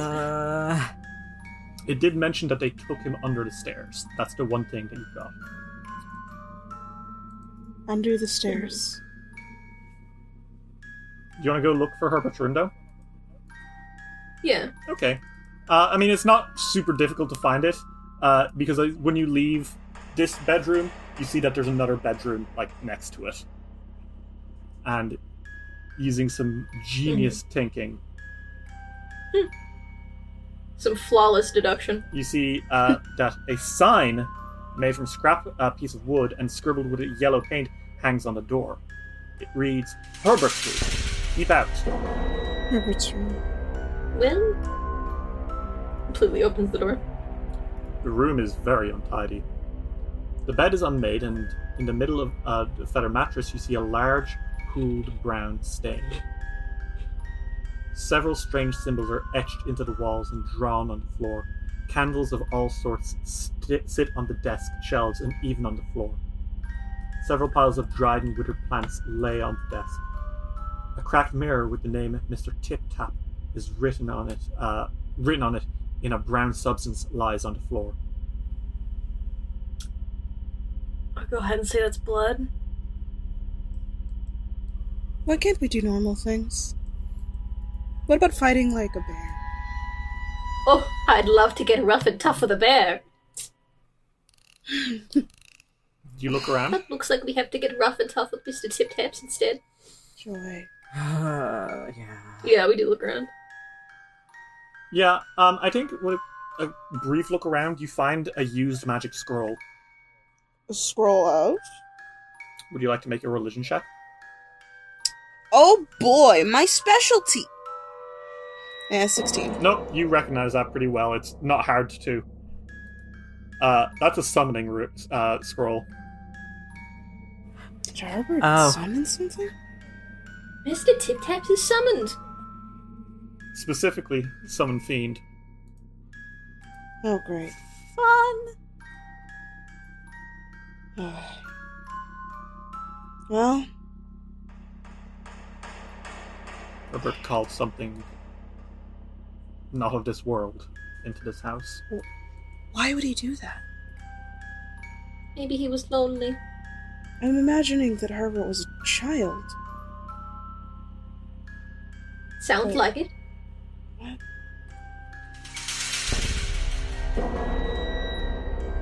Perhaps we have some more looking to do under the stairs. Probably. Or apparently there's a whole thing with the kitchen. The cooking staff got locked in and something bad happened to them. They got turned into beasts. And shall we? Yeah. Okay. Well, where are you headed? Because there's a room between these two. It looks like maybe a bathroom. Hmm. You could peek in there, like, you know, like very quickly. Yeah. Bathrooms in a horror setting. Yeah, fuck it, right? As you open the door, a fucking cat bolts out again. What is it with the cats here? Kitties. The fixtures and everything in the bathroom are high quality. The only thing odd about the room is the cracked mirror that has Mr. Tip-Tap scribbled across it. In, you can tell, blood. Do fiends enjoy having silly little names? Actually, do you want to make me a religion check? Yeah, I really do. Not me rolling a 15. No, you know that they do. They actually really... They love giving themselves really, like, juvenile names because they want to lure children into thinking that they can be friends. Rendield's eye twitches and he's like, I'm gonna kill the fuck out of this demon. You know what? That makes sense. You know what? That makes a lot of sense.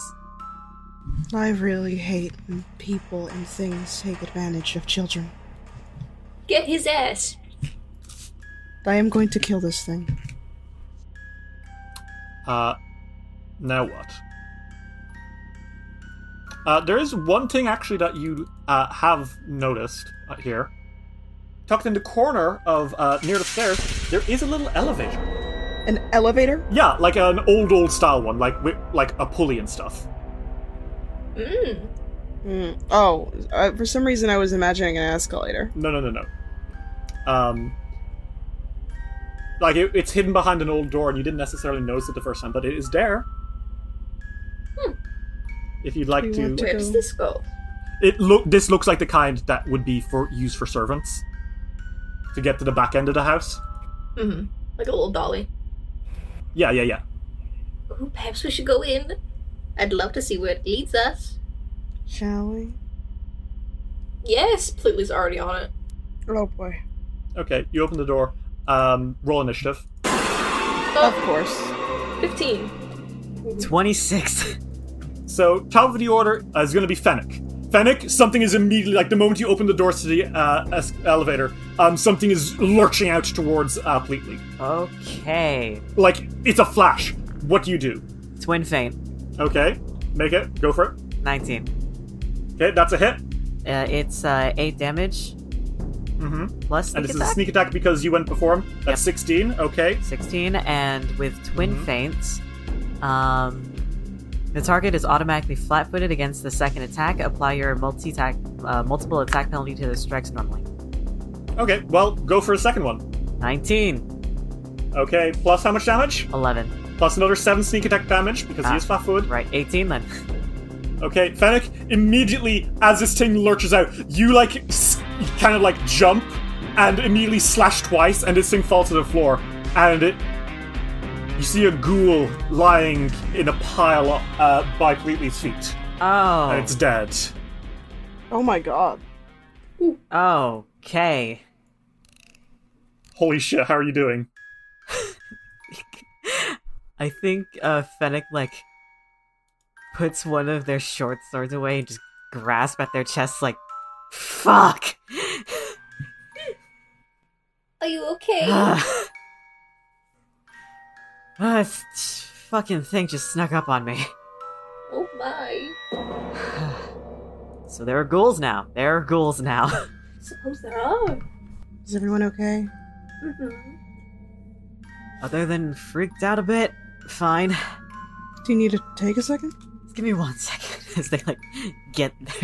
as they recover their breath.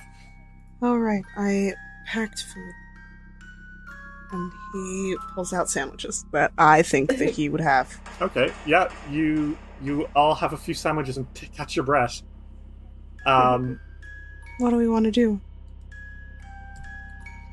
Go down there? Or? Sure. Yeah, might as well. If you want to do a different... Sure, sir.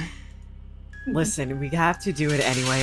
You can't make me excited about it. Don't worry, I'm also not excited about it. I'm a little excited. Completely. You are always excited about something. I love living. For someone who loves living, you are way too ready to get yourself killed. I was ready for a new adventure.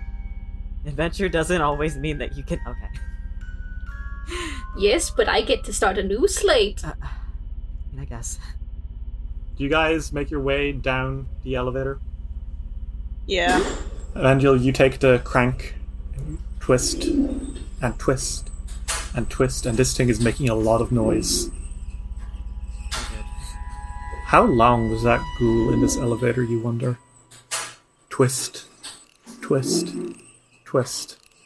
Is that what happened to the cooking staff? Twist, twist, twist.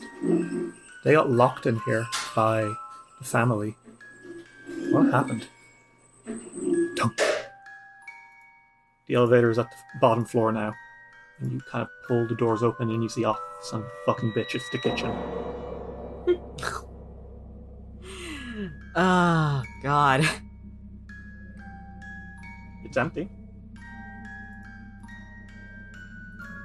What do you do? I think Emendil... once the, elevators stopped and, safe, he steps off and looks around. It looks like this place has been trashed. Almost like something's been living here for many, many years. Trapped. Unable to leave. There's probably something down here, but it is better that you handle it than leave it, I think. I think it's at that exact moment I need you to roll initiative again. Oh, come on! Is it okay if Emin had a hand on... Oh, for sure. I think it makes sense that you would after that fucking encounter. Because stuff is, jumping out. When you say we have to be careful, immediately stuff is jumping out of the darkness to, scream at you. And you can see three ghouls, again, jumping for your throats, howling in hunger. They are so hungry, and your flesh will feed them. Everyone, initiative, let's go! 23. 29. Okay. And Emendil? I rolled a 21. Okay. Well, top of the order is gonna be Fading Fox. Fennec? Oh god! The waitstaff of this mansion is lunging out at you all, hissing and snarling. What do you do? Check my feet real fast. Oh, okay. Okay. We're gonna go for another twin feint. Okay, go for it. 25. 25? Yeah, okay, that's gonna be a nice hit. That's how much damage? That is 9 damage, and... Okay. He's flat-footed against your next attack. That is true. I'm also going to use Overextending Feint. Okay. On a successful feint, you can use the following success and crit success effects instead of any other effects of a feint. So instead of being flat-footed... the target takes a -2 circumstance penalty to its next attack roll against you before the end of its turn. Okay, cool. So do you want to make me a deception check to do that? Yep. 19. Okay, yeah, I think that does it. You kind of, jump back and forth as you're attacking it, Fennec, and the ghoul is kind of caught off guard. I'm not sure which way to lunge. You have one attack left. What do you do? They're going to go for another attack. Okay, go for it. Never mind, they don't. That's a 10. That's not a crit fail, though, so you're good. Okay, I can live with that. Pleatly does it neatly. Oh, God! Oh, God. Two of them are near each other. They are. You could probably hit them with a splash. Yeah. One is rushing up from the south. The other is, jumping over, the oven. What do you do? I'll take my last moderate alchemical fire. Okay, go for it. 17. That'll hit them both. How much damage is that? Actually, that's 15 fire damage. Holy shit, well the one that Sarah just stabbed is fucking incinerated, and the other one looks terrible. You have 2 actions left. What do you do? Well, he's gonna do some quick alchemy. Okay, cool.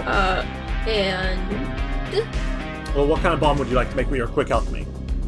I'm deciding. Lesser Bottled Lightning. Okay, cool. Go for it. 28. 28 is going to be a crit. Holy shit. Completely, you fucking... Yeah, the other one's destroyed instantly. Okay. Thank God. Meaning there's only one left to the north of Amendil. Amendil, there is a ghoul that is crawling like on the walls and hissing at you as it is jumping for you. What do you do? How far away am I from it? You're like 10 feet away from it. It is coming directly towards you. Then I think that he's going to jump back. Okay. Like... 20 feet. Okay, you make your way to the back of the room, kind of like sidling up between like a cabinet or two, and you, I assume, aim your arrow? Yes. I'm going to... I don't know. True Strike is only one. It's only one action, that's right. Then I'm going to cast True Strike. Mm-hmm. And then I'm going to shoot. Okay, go for it. 29. Yeah, 29 is going to be a crit. So how much damage is that? Well, it was 3 by itself, so it's 6. Okay. Plus another 2d8 damage, because this is deadly d8. 12. 12 damage. 12 more damage. Okay. Wow, holy shit. Oh my god, one shot! You fucking blasted things through its head! A holy arrow explodes from your bow and seeks its way directly through this thing's forehead. And just like that, the ghouls are down before they even get a chance to scratch you. Once again, it's quiet. Great. Cool. Thankfully, ghouls aren't, like, crazy strong. Everyone okay? I'm quite peachy. Yeah. Are you okay? Yeah, I'm fine. What now? There's a door leaving here. Leads outside. Open the door? Okay, it leads out to a open-air courtyard. Ooh. You wanna go check? Any familiar-looking flowers? Well, the ground here is riddled with tiny paw prints. A circular pedestal fountain feeds a small decorative fish pond. As you view the pond, you see that it no longer holds any fish. You find bits of fish lying near the pond, dried like jerky by the sun of the open-air courtyard. Further into the courtyard, the ferns, bushes, and trees that would once have been pruned are now overgrown. Looks like it'll be difficult to move through that area. Deeper into the overgrowth and peeking out from the treetops, a glass roof reflects the dying sunlight. A greenhouse. A place famously known for keeping flowers. Ah. Gravitates towards it. Well, to get through that, you'll need to go through the overgrown part. That'll probably be easy, right? Yeah, probably. Yeah, probably. You want to go check it out? Yeah. Okay. Well, you make your way. So as you guys approach the overgrowth, you hear a slight rustling in the bushes. Does anyone want to go check it out? Yeah. What could that possibly be? I don't know. Okay. Is it you that's checking it out completely? Yeah, probably. You make your way towards it and you look in and then make me a reflex save. Ah! 24. Yeah, you barely dodge it as a fucking cat launches itself out at you and it kind of meows and hisses angrily. It doesn't run away. Ooh, kitty, no. Then you hear another meow. Oh god, the cats. And you hear more meowing and mewling and hissing, and they get louder and louder. And suddenly that overgrowth is illuminated by 25 pairs of cat's eyes, all looking up at you expectantly. Ooh. What do you guys do? Because they're just looking up at you for a moment.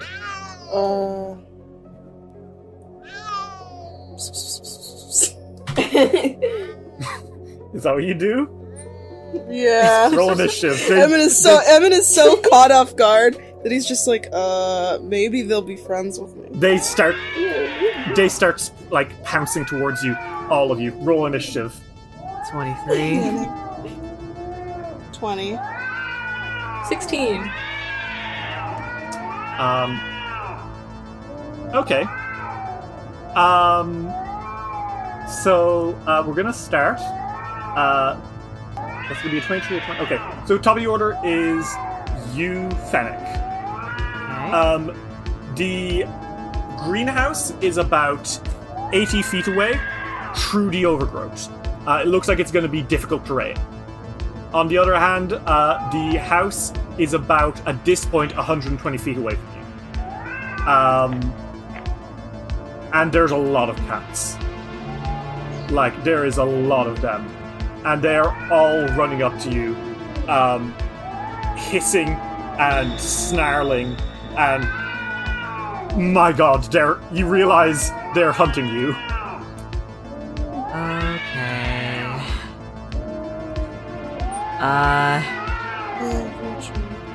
You have three actions. What do you do? Can I scare them off? You can try, but you don't know if that'll necessarily work. There's only one way to find out. I do have a demon mask. Sure, you can try. Their mask.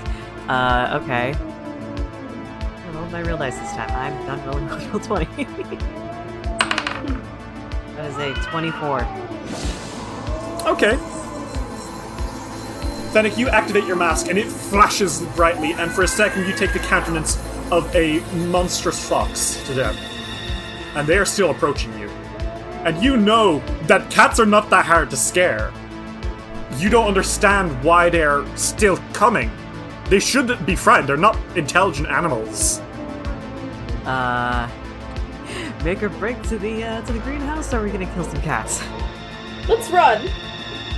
Mm-hmm. Alright, they're gonna spend their next few actions to run the fuck away. Okay. What is your move speed? 25. Okay. Well, you can only move half speed through this overgrowth. It is very thick. So with two actions at half speed, that would be 25 feet towards the stake. So you're 25 feet out of 60, like, towards it. Okay. The cats are descending upon you. Emendiel, it is your turn. What do you do? We're just trying to run, mm-hmm. right? They're behind us, right? Mm-hmm.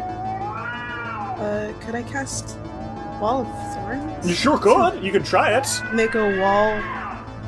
Okay, I will do that then. Okay. So I don't... Emendiel, you kind of raise a hand, and instead of run, you spend... is it 3 actions? It's 3 actions. You spend 3 actions raising up this wall of thorns before you, trying to halt their progress. And really, this should do it. Which it doesn't.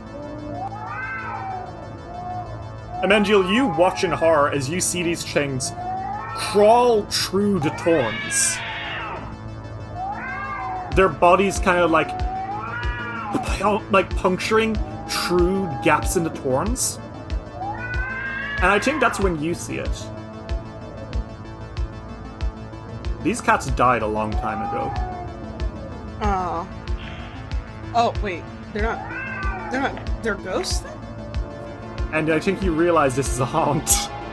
Oh, so they're not taking the damage? Yep, they just float right through it. And they're coming directly towards you. Fleetly and Emendiel, you both need to make me will saves. Mm-hmm. Oh!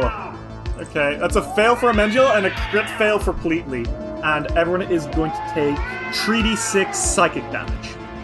That's going to be 8, and that's 16 to you, Fleetly. As they just kind of like jump at you and start like biting and eating you? You think they're eating you. You see them peel chunks of flesh from you, but it's not actually coming off. This is very distressing. What do you do? It's your turn now. You want to run? Yeah, actually. Okay. You want to spend all 3 actions? Just getting away from them, yeah. Yeah, okay. I think that gets you about 40 feet away from them, and you are just charging the fuck away from him. Screaming the whole time. Yep.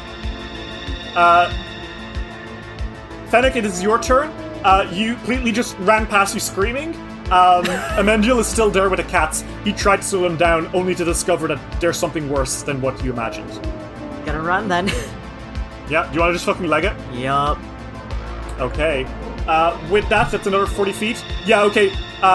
Fennec, you pushed through the undergrowth, like Torrens pulling at your ankles as you run, and this all-consuming meowling is coming from behind you, and you just like push past it, kick the door in, and you hold it open, waiting for Amendiel and Pleatley. Holy shit.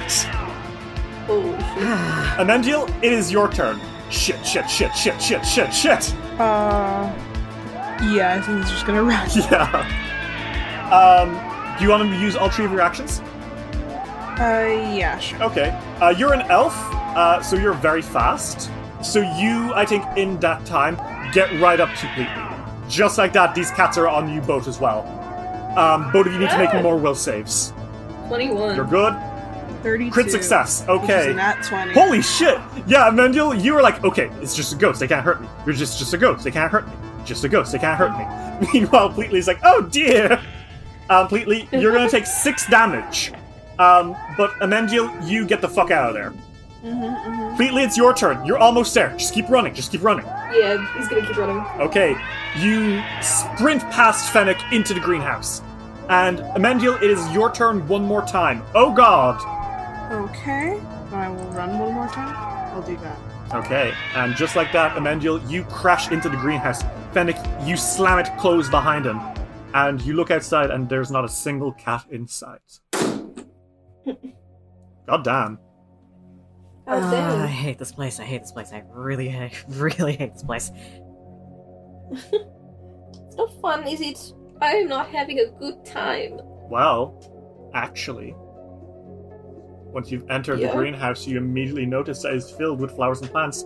And referencing the drawing given to you by Savier, you quickly identify the majority of these as midnight violets. Tea time! Oh. Goodness. We can take a bunch of these and then bring them back so he has a good inventory. Yeah, it looks like there's like a good, about a couple of hundred plants. I think Amendiel, I think it makes sense, you know, how to do this. Yeah, for sure. I think he's gonna try and like harvest them safely, and also so that he could, I don't know. Oh yeah, no, I think you basically, like, they're in little pots, so you just take the pots. Oh, okay. So the whole plant. Sick. Now what? You could leave. It could be over. Well, we've got the flower. Let's go. No. Let's go. As much as I am loath to admit,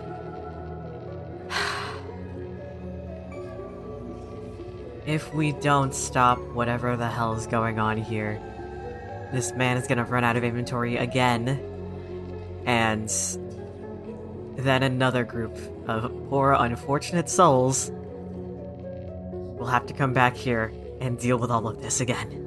Also, fine. The thing is that, I mean, these people, the Fiend is still here, and even if they never had to come back here, I'm gonna kill this thing. He looks really serious about that. He's like, I really don't like that it took advantage of a child. We can kill him, I guess. I thought you liked killing. I do. It's my favorite pastime. I just want tea more than I want to murder. The murder is prefacing the tea. It's like, you got me there, I'm sold. Let's go. Okay. Completely has this. You can have my cup. Oh, so kind. Let's go. You guys wanna head back inside? Okay. In you go. Into the mansion. Up the elevator, down the stairs. And there's that stairway, and there's a door under the stairs, which you now know. You weren't aware of it before, but once it was pointed out to you in that diary, you know it leads to the basement. You wanna go check it out? Yeah. As you descend, you kind of push the door open, and it leads down into pitch darkness.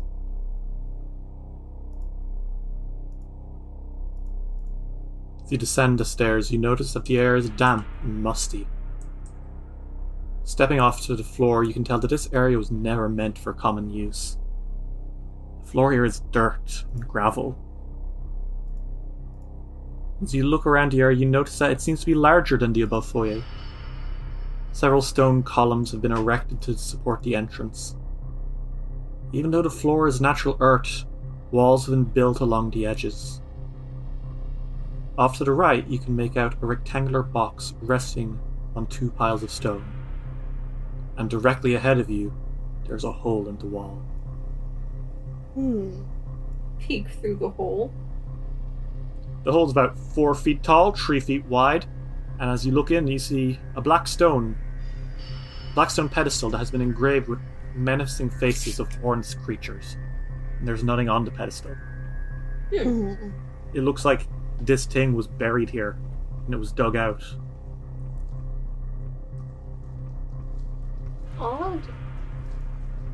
And you seem to recall a diary entry saying that Herbert had been spending a lot of time in the basement. Is this what he dug out? Is this where he found a scroll? Like I said, there's two boxes off to the side, one big, one small. I think we found our inciting incident. Lee walks over to the big box. It's a coffin. Oh. Do you want to open it? Is it? Yeah, is it? Yeah, you find... Is it occupied? Yeah, it is. The box holds the semi-preserved body of a half-elf teenage boy. Oh, God. A large badge of blood covers his shirt. His hands lay along his sides, and even though he is dead, you do not feel he is at peace.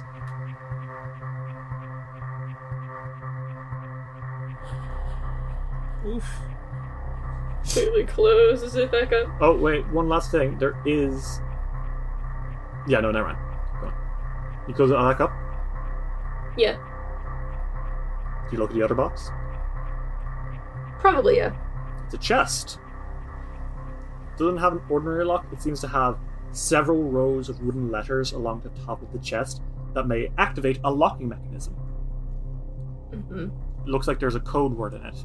And the code word seems to be 1, 2, 3, 4, 5, 6, 7 letters long. Can't be Tip-Tap. Herbert? You want to try it? Yeah, try Herbert. Okay, Wheatley, you. And just like that, it pops open. Ooh, how smart am I? Oh, you're so smart. And inside is another box. Okay. A box! This chest is smaller and covered in elvish glyphs. Without even trying, you sense that it has magical properties. It's not very big. Pick it up? You pick it up, and immediately as you do, you hear a whispering voice kind of like echo through your cavern, and it says, "The loveliest of views." Oh, I didn't like that. Oh, jeez. Do any of you want to make a religion check? Yeah. Okay. 19. 15. 9. Sarah, this box freaked you. Okay. However, I think completely you know that this is probably some kind of magic lock. It needs a code word spoken back to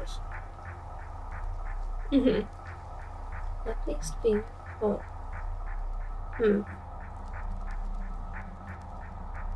One say to that.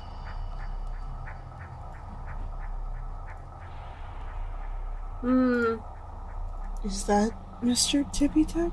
Maybe. Perhaps. Either of you have any idea what we might say? You could probably make me a religion check again to see if you can think of anything that might make sense here. 28. Oh, okay. No, immediately crit success. Emendiel, you remember you've heard the term "loveliest of views" today.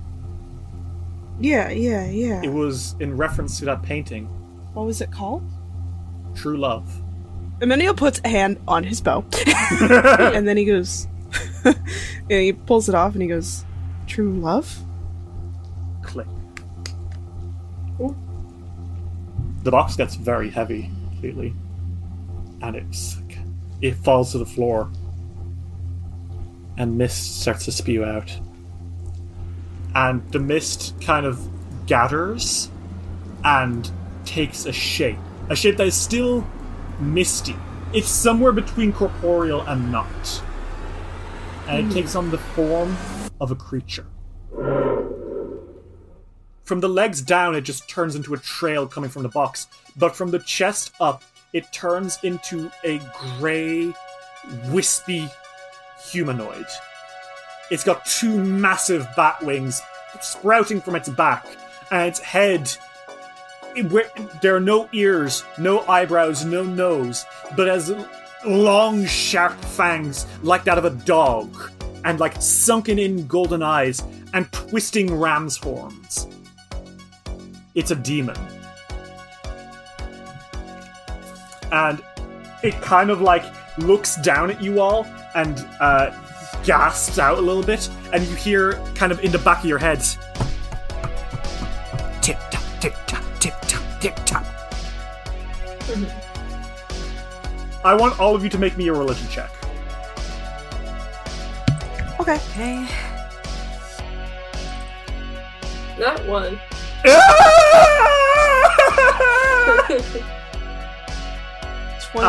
Fennec, you don't know what this thing is, you just know it's bad news. Emendiel, you know what this thing is, and your stomach sinks. Mm-hmm. This is an Invidiak, a shadow demon. Okay. For most, possessing a creature requires a ritual, a magic item, or a condition. But Invidiaks don't have bodies. Possession is just like putting on a suit of clothes. Oof. And I think the timeline kind of clicks together here for you as you stare at it. It influenced Herbert into summoning him. It possessed Herbert and had him. He had him do horrible things to the house. He killed his own mother, probably. And then, when Herbert was killed, it moved on to affecting the dad. Looks like the little girl was able to get away, but the dad probably committed suicide to escape it. Jeez. And this thing that ripped apart the Avrigard family stares down at you and smiles. And it's like looking at a wolf smile. And it looks down at you and says, "You dare to free me? Would containing me not have done you better? Oh my, the wreckage I will bring to this world now. Do you have any idea what you have done?" "Yeah. I've given myself a chance to beat your ass."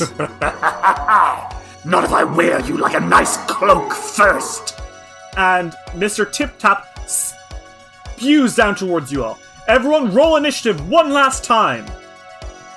Okay. 24. 17. 23. 23, is that what you got? A 17 for Mendiel, and a 24 for Pleatley. Pleatley, oh god! Goodness gracious! God. Ooh, I'm all out of bombs! Pleatley takes out a gun. Completely staring up at this thing, realizing you are out of bombs. You know it's time. You unveil it. Something passed down from you from Pleatley's of the past. An import from distant Arcadia. A ritualistic weapon known only as a beast gun. They call it... They call it the Drake Rifle, made from the saliva glands of a drake. It spits up the same elemental fury that any dragon would. And now you've got it in your arms, locked and loaded, baby. What the fuck did you get your hands on this? Okay. A 17. A 17, you say? Yes. That is going to be a miss. Unless using her? Point. Okay, fair enough. Slightly better, a 19. A 19? Yeah, that is actually going to be just a hit. Alright. That'll be 12 damage. 12 damage, very good, okay. Completely a... What kind of element is it? I think it's a poison one. A poison drake. A poison? Okay, cool. Purple acid spews out of your weapon into this thing with an almighty cutthroat. And it rears back because I don't think it was expecting that. How much damage is it? 12? Yes. Very nice, okay. You see it takes a little less of that because it is barely corporeal. But yeah, holy shit. Do you want to reload? Yeah, reload. Okay, completely. You start kind of squishing it and charging up more poison for your next shot. And Fennec, it is your turn. This horrifying demon is before you, threatening to, quote, wear you like a suit. What do you do? Slash him to pieces. Okay, go for it. All right. They are going to step up and twin feints. Okay, go for it. 26. 26 is going to be a hit. Very nice. That is going to be 15 damage because it's a sneak attack because he's you went before him. Yep. And 31. That's a crit. Okay. Well then. That's 20 damage plus an additional 9 sneak attack damage. Uh-huh. That's 29 damage. Holy shit. All right. And I need a will save. Okay. Okay, that's a 24. 24, okay. And this is going to be against mine. Yeah. Oh, that will DC, right? Yes. Okay, it succeeds. It's actually one shy of a success. So okay. He's not stupefied. Okay. Good for him. That's very good for him, because he is taken aback by how powerful your attacks were off the bat. And he kind of flinches back and says, "Ugh, no need. You've come right towards me." And Fennec, he absorbs you. I need you to make me a will save. I'm rolling with my real dice. Okay. 29. 29? Yeah. What's his DC? I'm very sorry. But he vanishes. And Fennec, you go kind of limp and then kind of rigid and look at the others and you are being possessed. Oh good. It's weird. It's like you're asleep, but your body is still moving. Okay. And you hear this voice in your head as it reads through your every secret. And it just cackles because, oh, this is juicy. Oh, this is so, so juicy. Fennec, does Seraphim have any siblings? They are an only child. Any cousins? Yes. How young are they? Do they love you? Yup. They have 4 cousins. 3 of them older, 1 of them younger. In your head, you hear Mr. Tip-Tap say, "I look forward to meeting these little darlings." They can't say anything, can they? You can scream back in your head, but not out loud. Oh, well then they scream back. They are fucking pissed. They go, "Not on your life." Well, on your next... I need you... to roll me an attack roll against Amendiel. Because you're immediately twisting to attack him. 31. Of course, now I roll well. Does a 21 hit you, Emangiel? Yeah, that is a hit. That's a hit. Okay, that's going to be 10 damage. Immediately as Fading Fox twists their short sword and slashes into you. And they kind of like look at you, grinning, and for a second you see what every noble who's ever wronged the Fading Fox sees. A fucking terrifying combatant, silhouetted except for this white mask. As they say, "What's wrong, Emendio? We won, didn't we?" Fennec. Emendio, it's your turn. Holy shit, holy shit, holy shit. Would Dispel Magic work? You can certainly try it. This is like a possession spell, which is, by the way, a massively powerful spell. Like, that's level 7. You guys are nowhere near that level. You can try. It might not immediately work, but if you have multiple spell slots dedicated to it, which I believe you do just to be safe, you should be able to do it. Then yeah. Okay. So you are going to need to make me a religion check. This is going to be a high DC, so it might not work immediately. 26. Okay. I think the way that it works is that doesn't immediately do it, but it is like weakening its grip on Fennec. So you kind of like raise your hands and start like trying to exorcise Fennec, who... Oh shit, that's horrible, because you see Fennec kind of stumble back as you do and grit their teeth, says, "Stop it!" And then Fennec's head spins 360 degrees. Oh god. Ow. Yeah, it does hurt a little bit, I'll be honest. And it turns back to you, and Fennec's eyes are like golden right now. And they say, "Emendiel, you're hurting me. Come on, it's me, your friend." I don't know who in the fuck you're trying to fool right now. Yeah, they're saying this with, like, blades drawn. Okay, is that your turn? Mm-hmm. You have one action left if you want to try anything. I think he's... You make a religion check if you'd like to learn more about the Invidia. Yeah. 19. Okay, no, I think you know some stuff about it. You know that if this works, the Invidiaks hate being exorcised. So if this works, if the possession is ended prematurely, the Invidiak will take a lot of damage. Mm-hmm, mm-hmm. Which might be enough to kill it outright. That would be... So you know that much. Uh-huh. That is your turn, right? Yeah.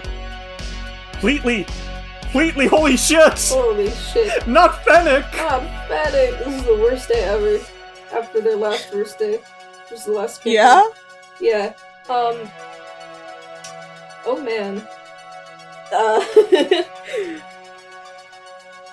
have an idea, but I don't know if it'll work. Or if you'll let me do it. Okay, tell me what it is. I want Pleatly to take Pleatly's rope of climbing and just wrap it around Fennec as fast as they possibly can. No, for sure. Yeah, absolutely. Not even you can do that.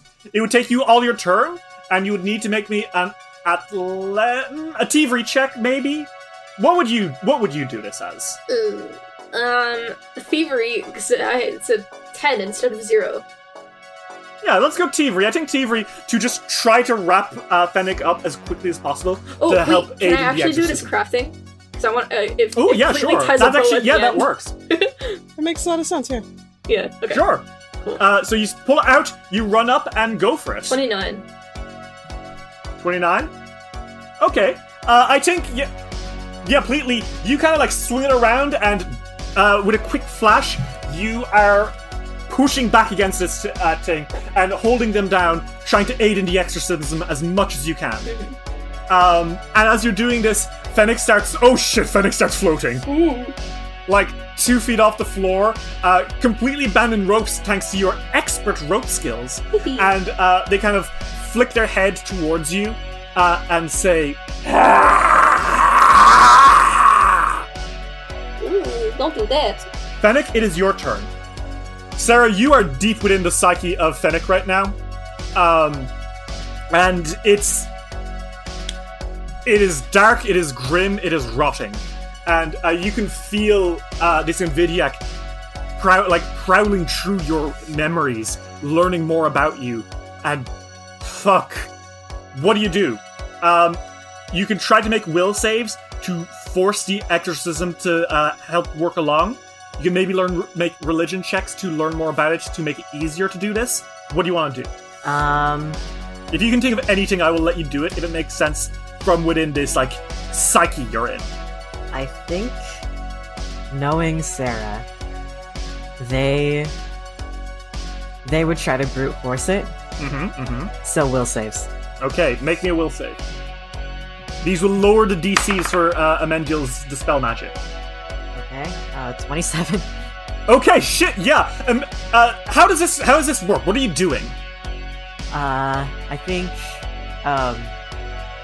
the notion that this demon would mess with Sarah's family really pissed them off. So, I think inside their own psyche, they kind of just go a little batshit and start breaking things, trying to just fucking distract the demon. Yeah, you start smashing up your the corridors of your mind palace. It's like fuck you, fuck you, fuck you. It's like, hey asshole, I didn't ask for this. So now I'm gonna make you hot. Okay, I think as you're doing this, eyes start to crawl up the walls and stare at you angrily, and you hear that tip tap tip tap tip tap. It's momentarily distracted. You actually have a second where you can speak, with Fennec's body. They blurt out, "Keep going, it's gonna work." On it. Followed immediately by a swiveling head and a "Your mother sucks cock in the abyss." Well, that's just rude. And I think when Sarah has all the eyes on them, they take their incorporeal rapier and just slash at one of the eyes. Okay, make me another will save. 22. Okay, I think that helps a little bit too. The DC is dropping a little bit more and more. And you have one more. Do you want to try just causing more of a ruckus? Yeah, they're going to go for another eye. Okay, go for it. Another 22. Okay, yeah.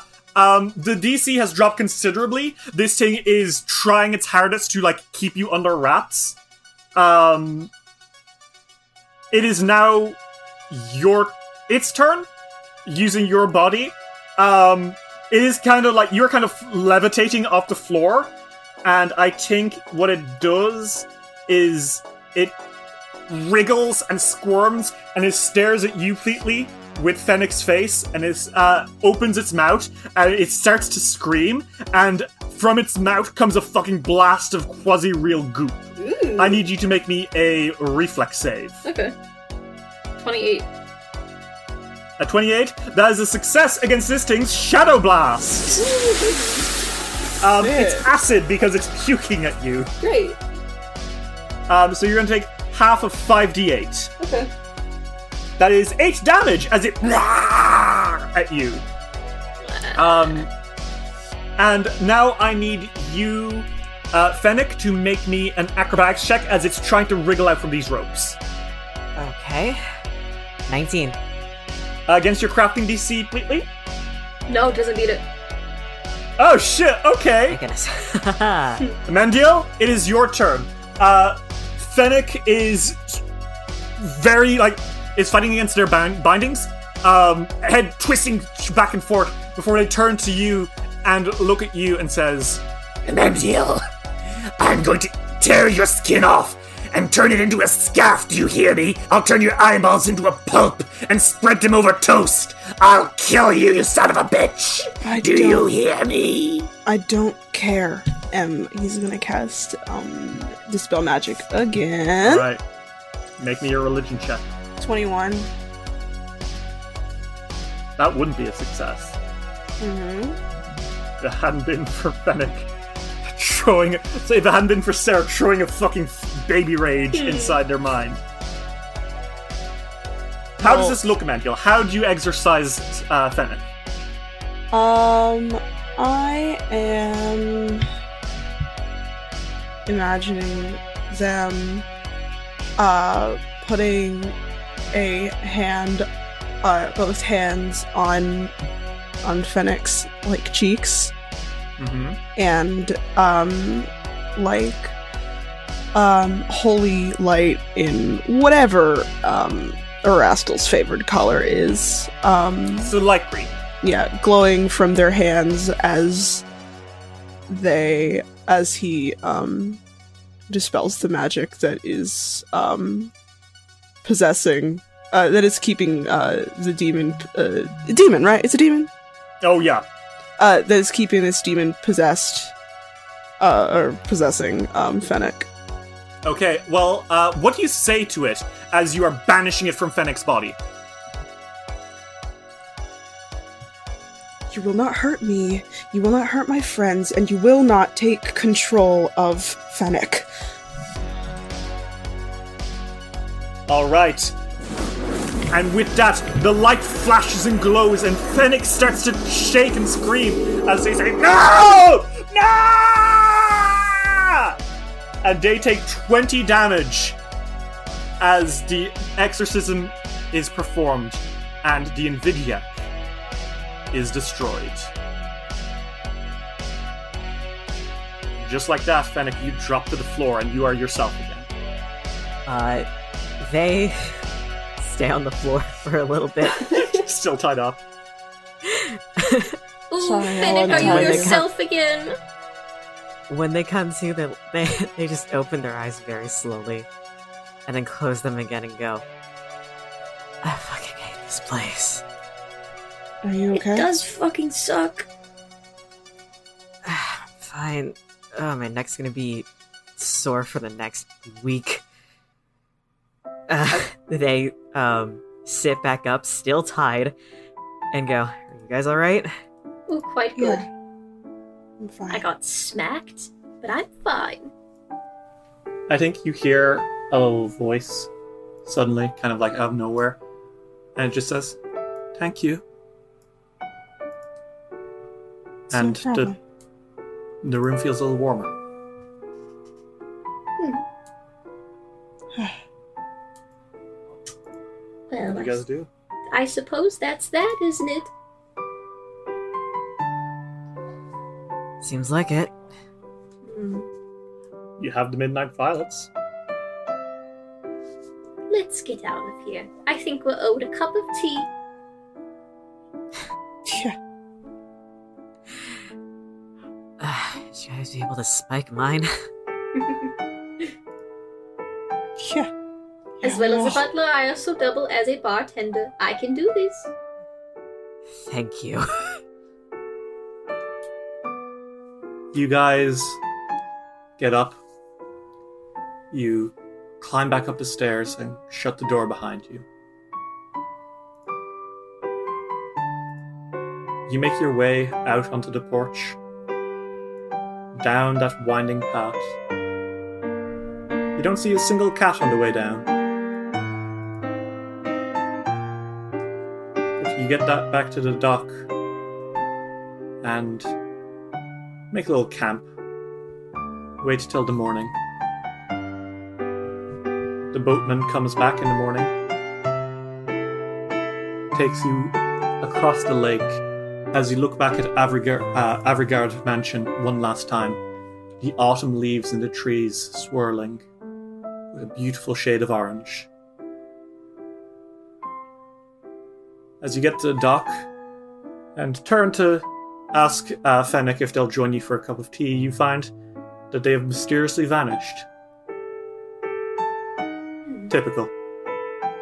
You make your way back to Savier's Tranquil Inn, and sitting in the lobby looking down at you is Sarah. Looks like they had a bad night's sleep. The mattress didn't agree with them. They're clearly in a little bit of pain.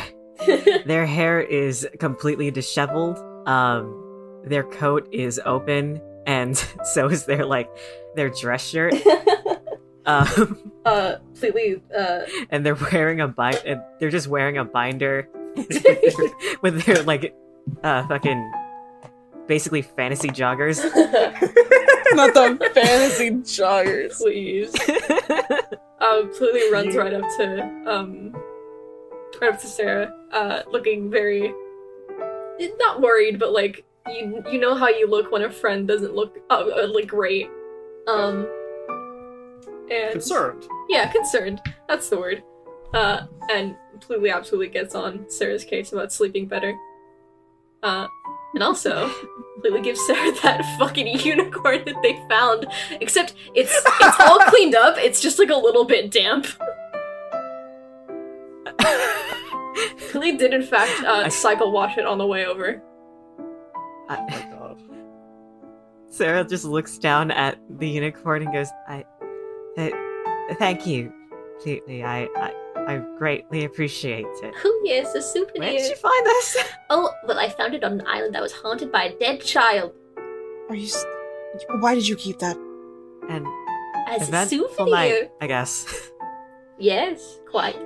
We'll tell you all about it. Mm. You guys deliver the Midnight Violet to Savier, who is extremely enthusiastic about this. You guys spend some time around Twilight's Hollow, getting to notice actually a pretty nice little town. And in the evening, before you go back, you settle in for a wonderful cup of Midnight Violet Tea. And fellas, it was worth every second. Thank you, everyone, for joining us on Dice the World's Halloween special. Have a happy Halloween, everybody! Thank you all, and see you next time!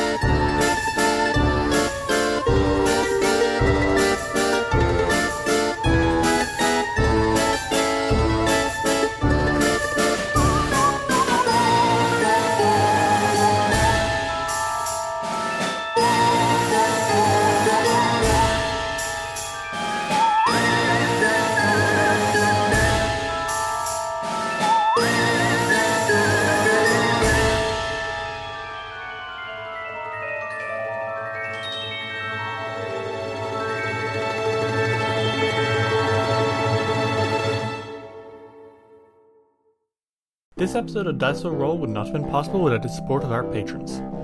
Iktagan, Torbjorn, Introduction, Sophia Varela, G. Barbera, Luke, Gideon, Kiki, Sarah B, Seth, Ravona Darkglow, Kiera, Lichalope, Gizmo, Taliesin, Matthew, Cass, Fable McElduff, Black Dragon Gaming, Ava, Chris Lutman, Rem T. Bright, Lonesome Chunk, Emlyn, Sean C, Natasha Lumley, Rhiannon C, Ellie, Jenna Mitchell, Kane Kendrick, Dawn Bewley, Sky Evangeline, Tesla Et, Triceratops, Grey Kitsune, Jolene, Anna Maria, Roxy, Jordan, Cynical Spinstress, Casey Corn, Emily Laderna, John the Bookworm, SS66 Seeker, Lynx, and Dame Valerie Deterre. Check out patreon.com/diceroll and see what you can get for your support.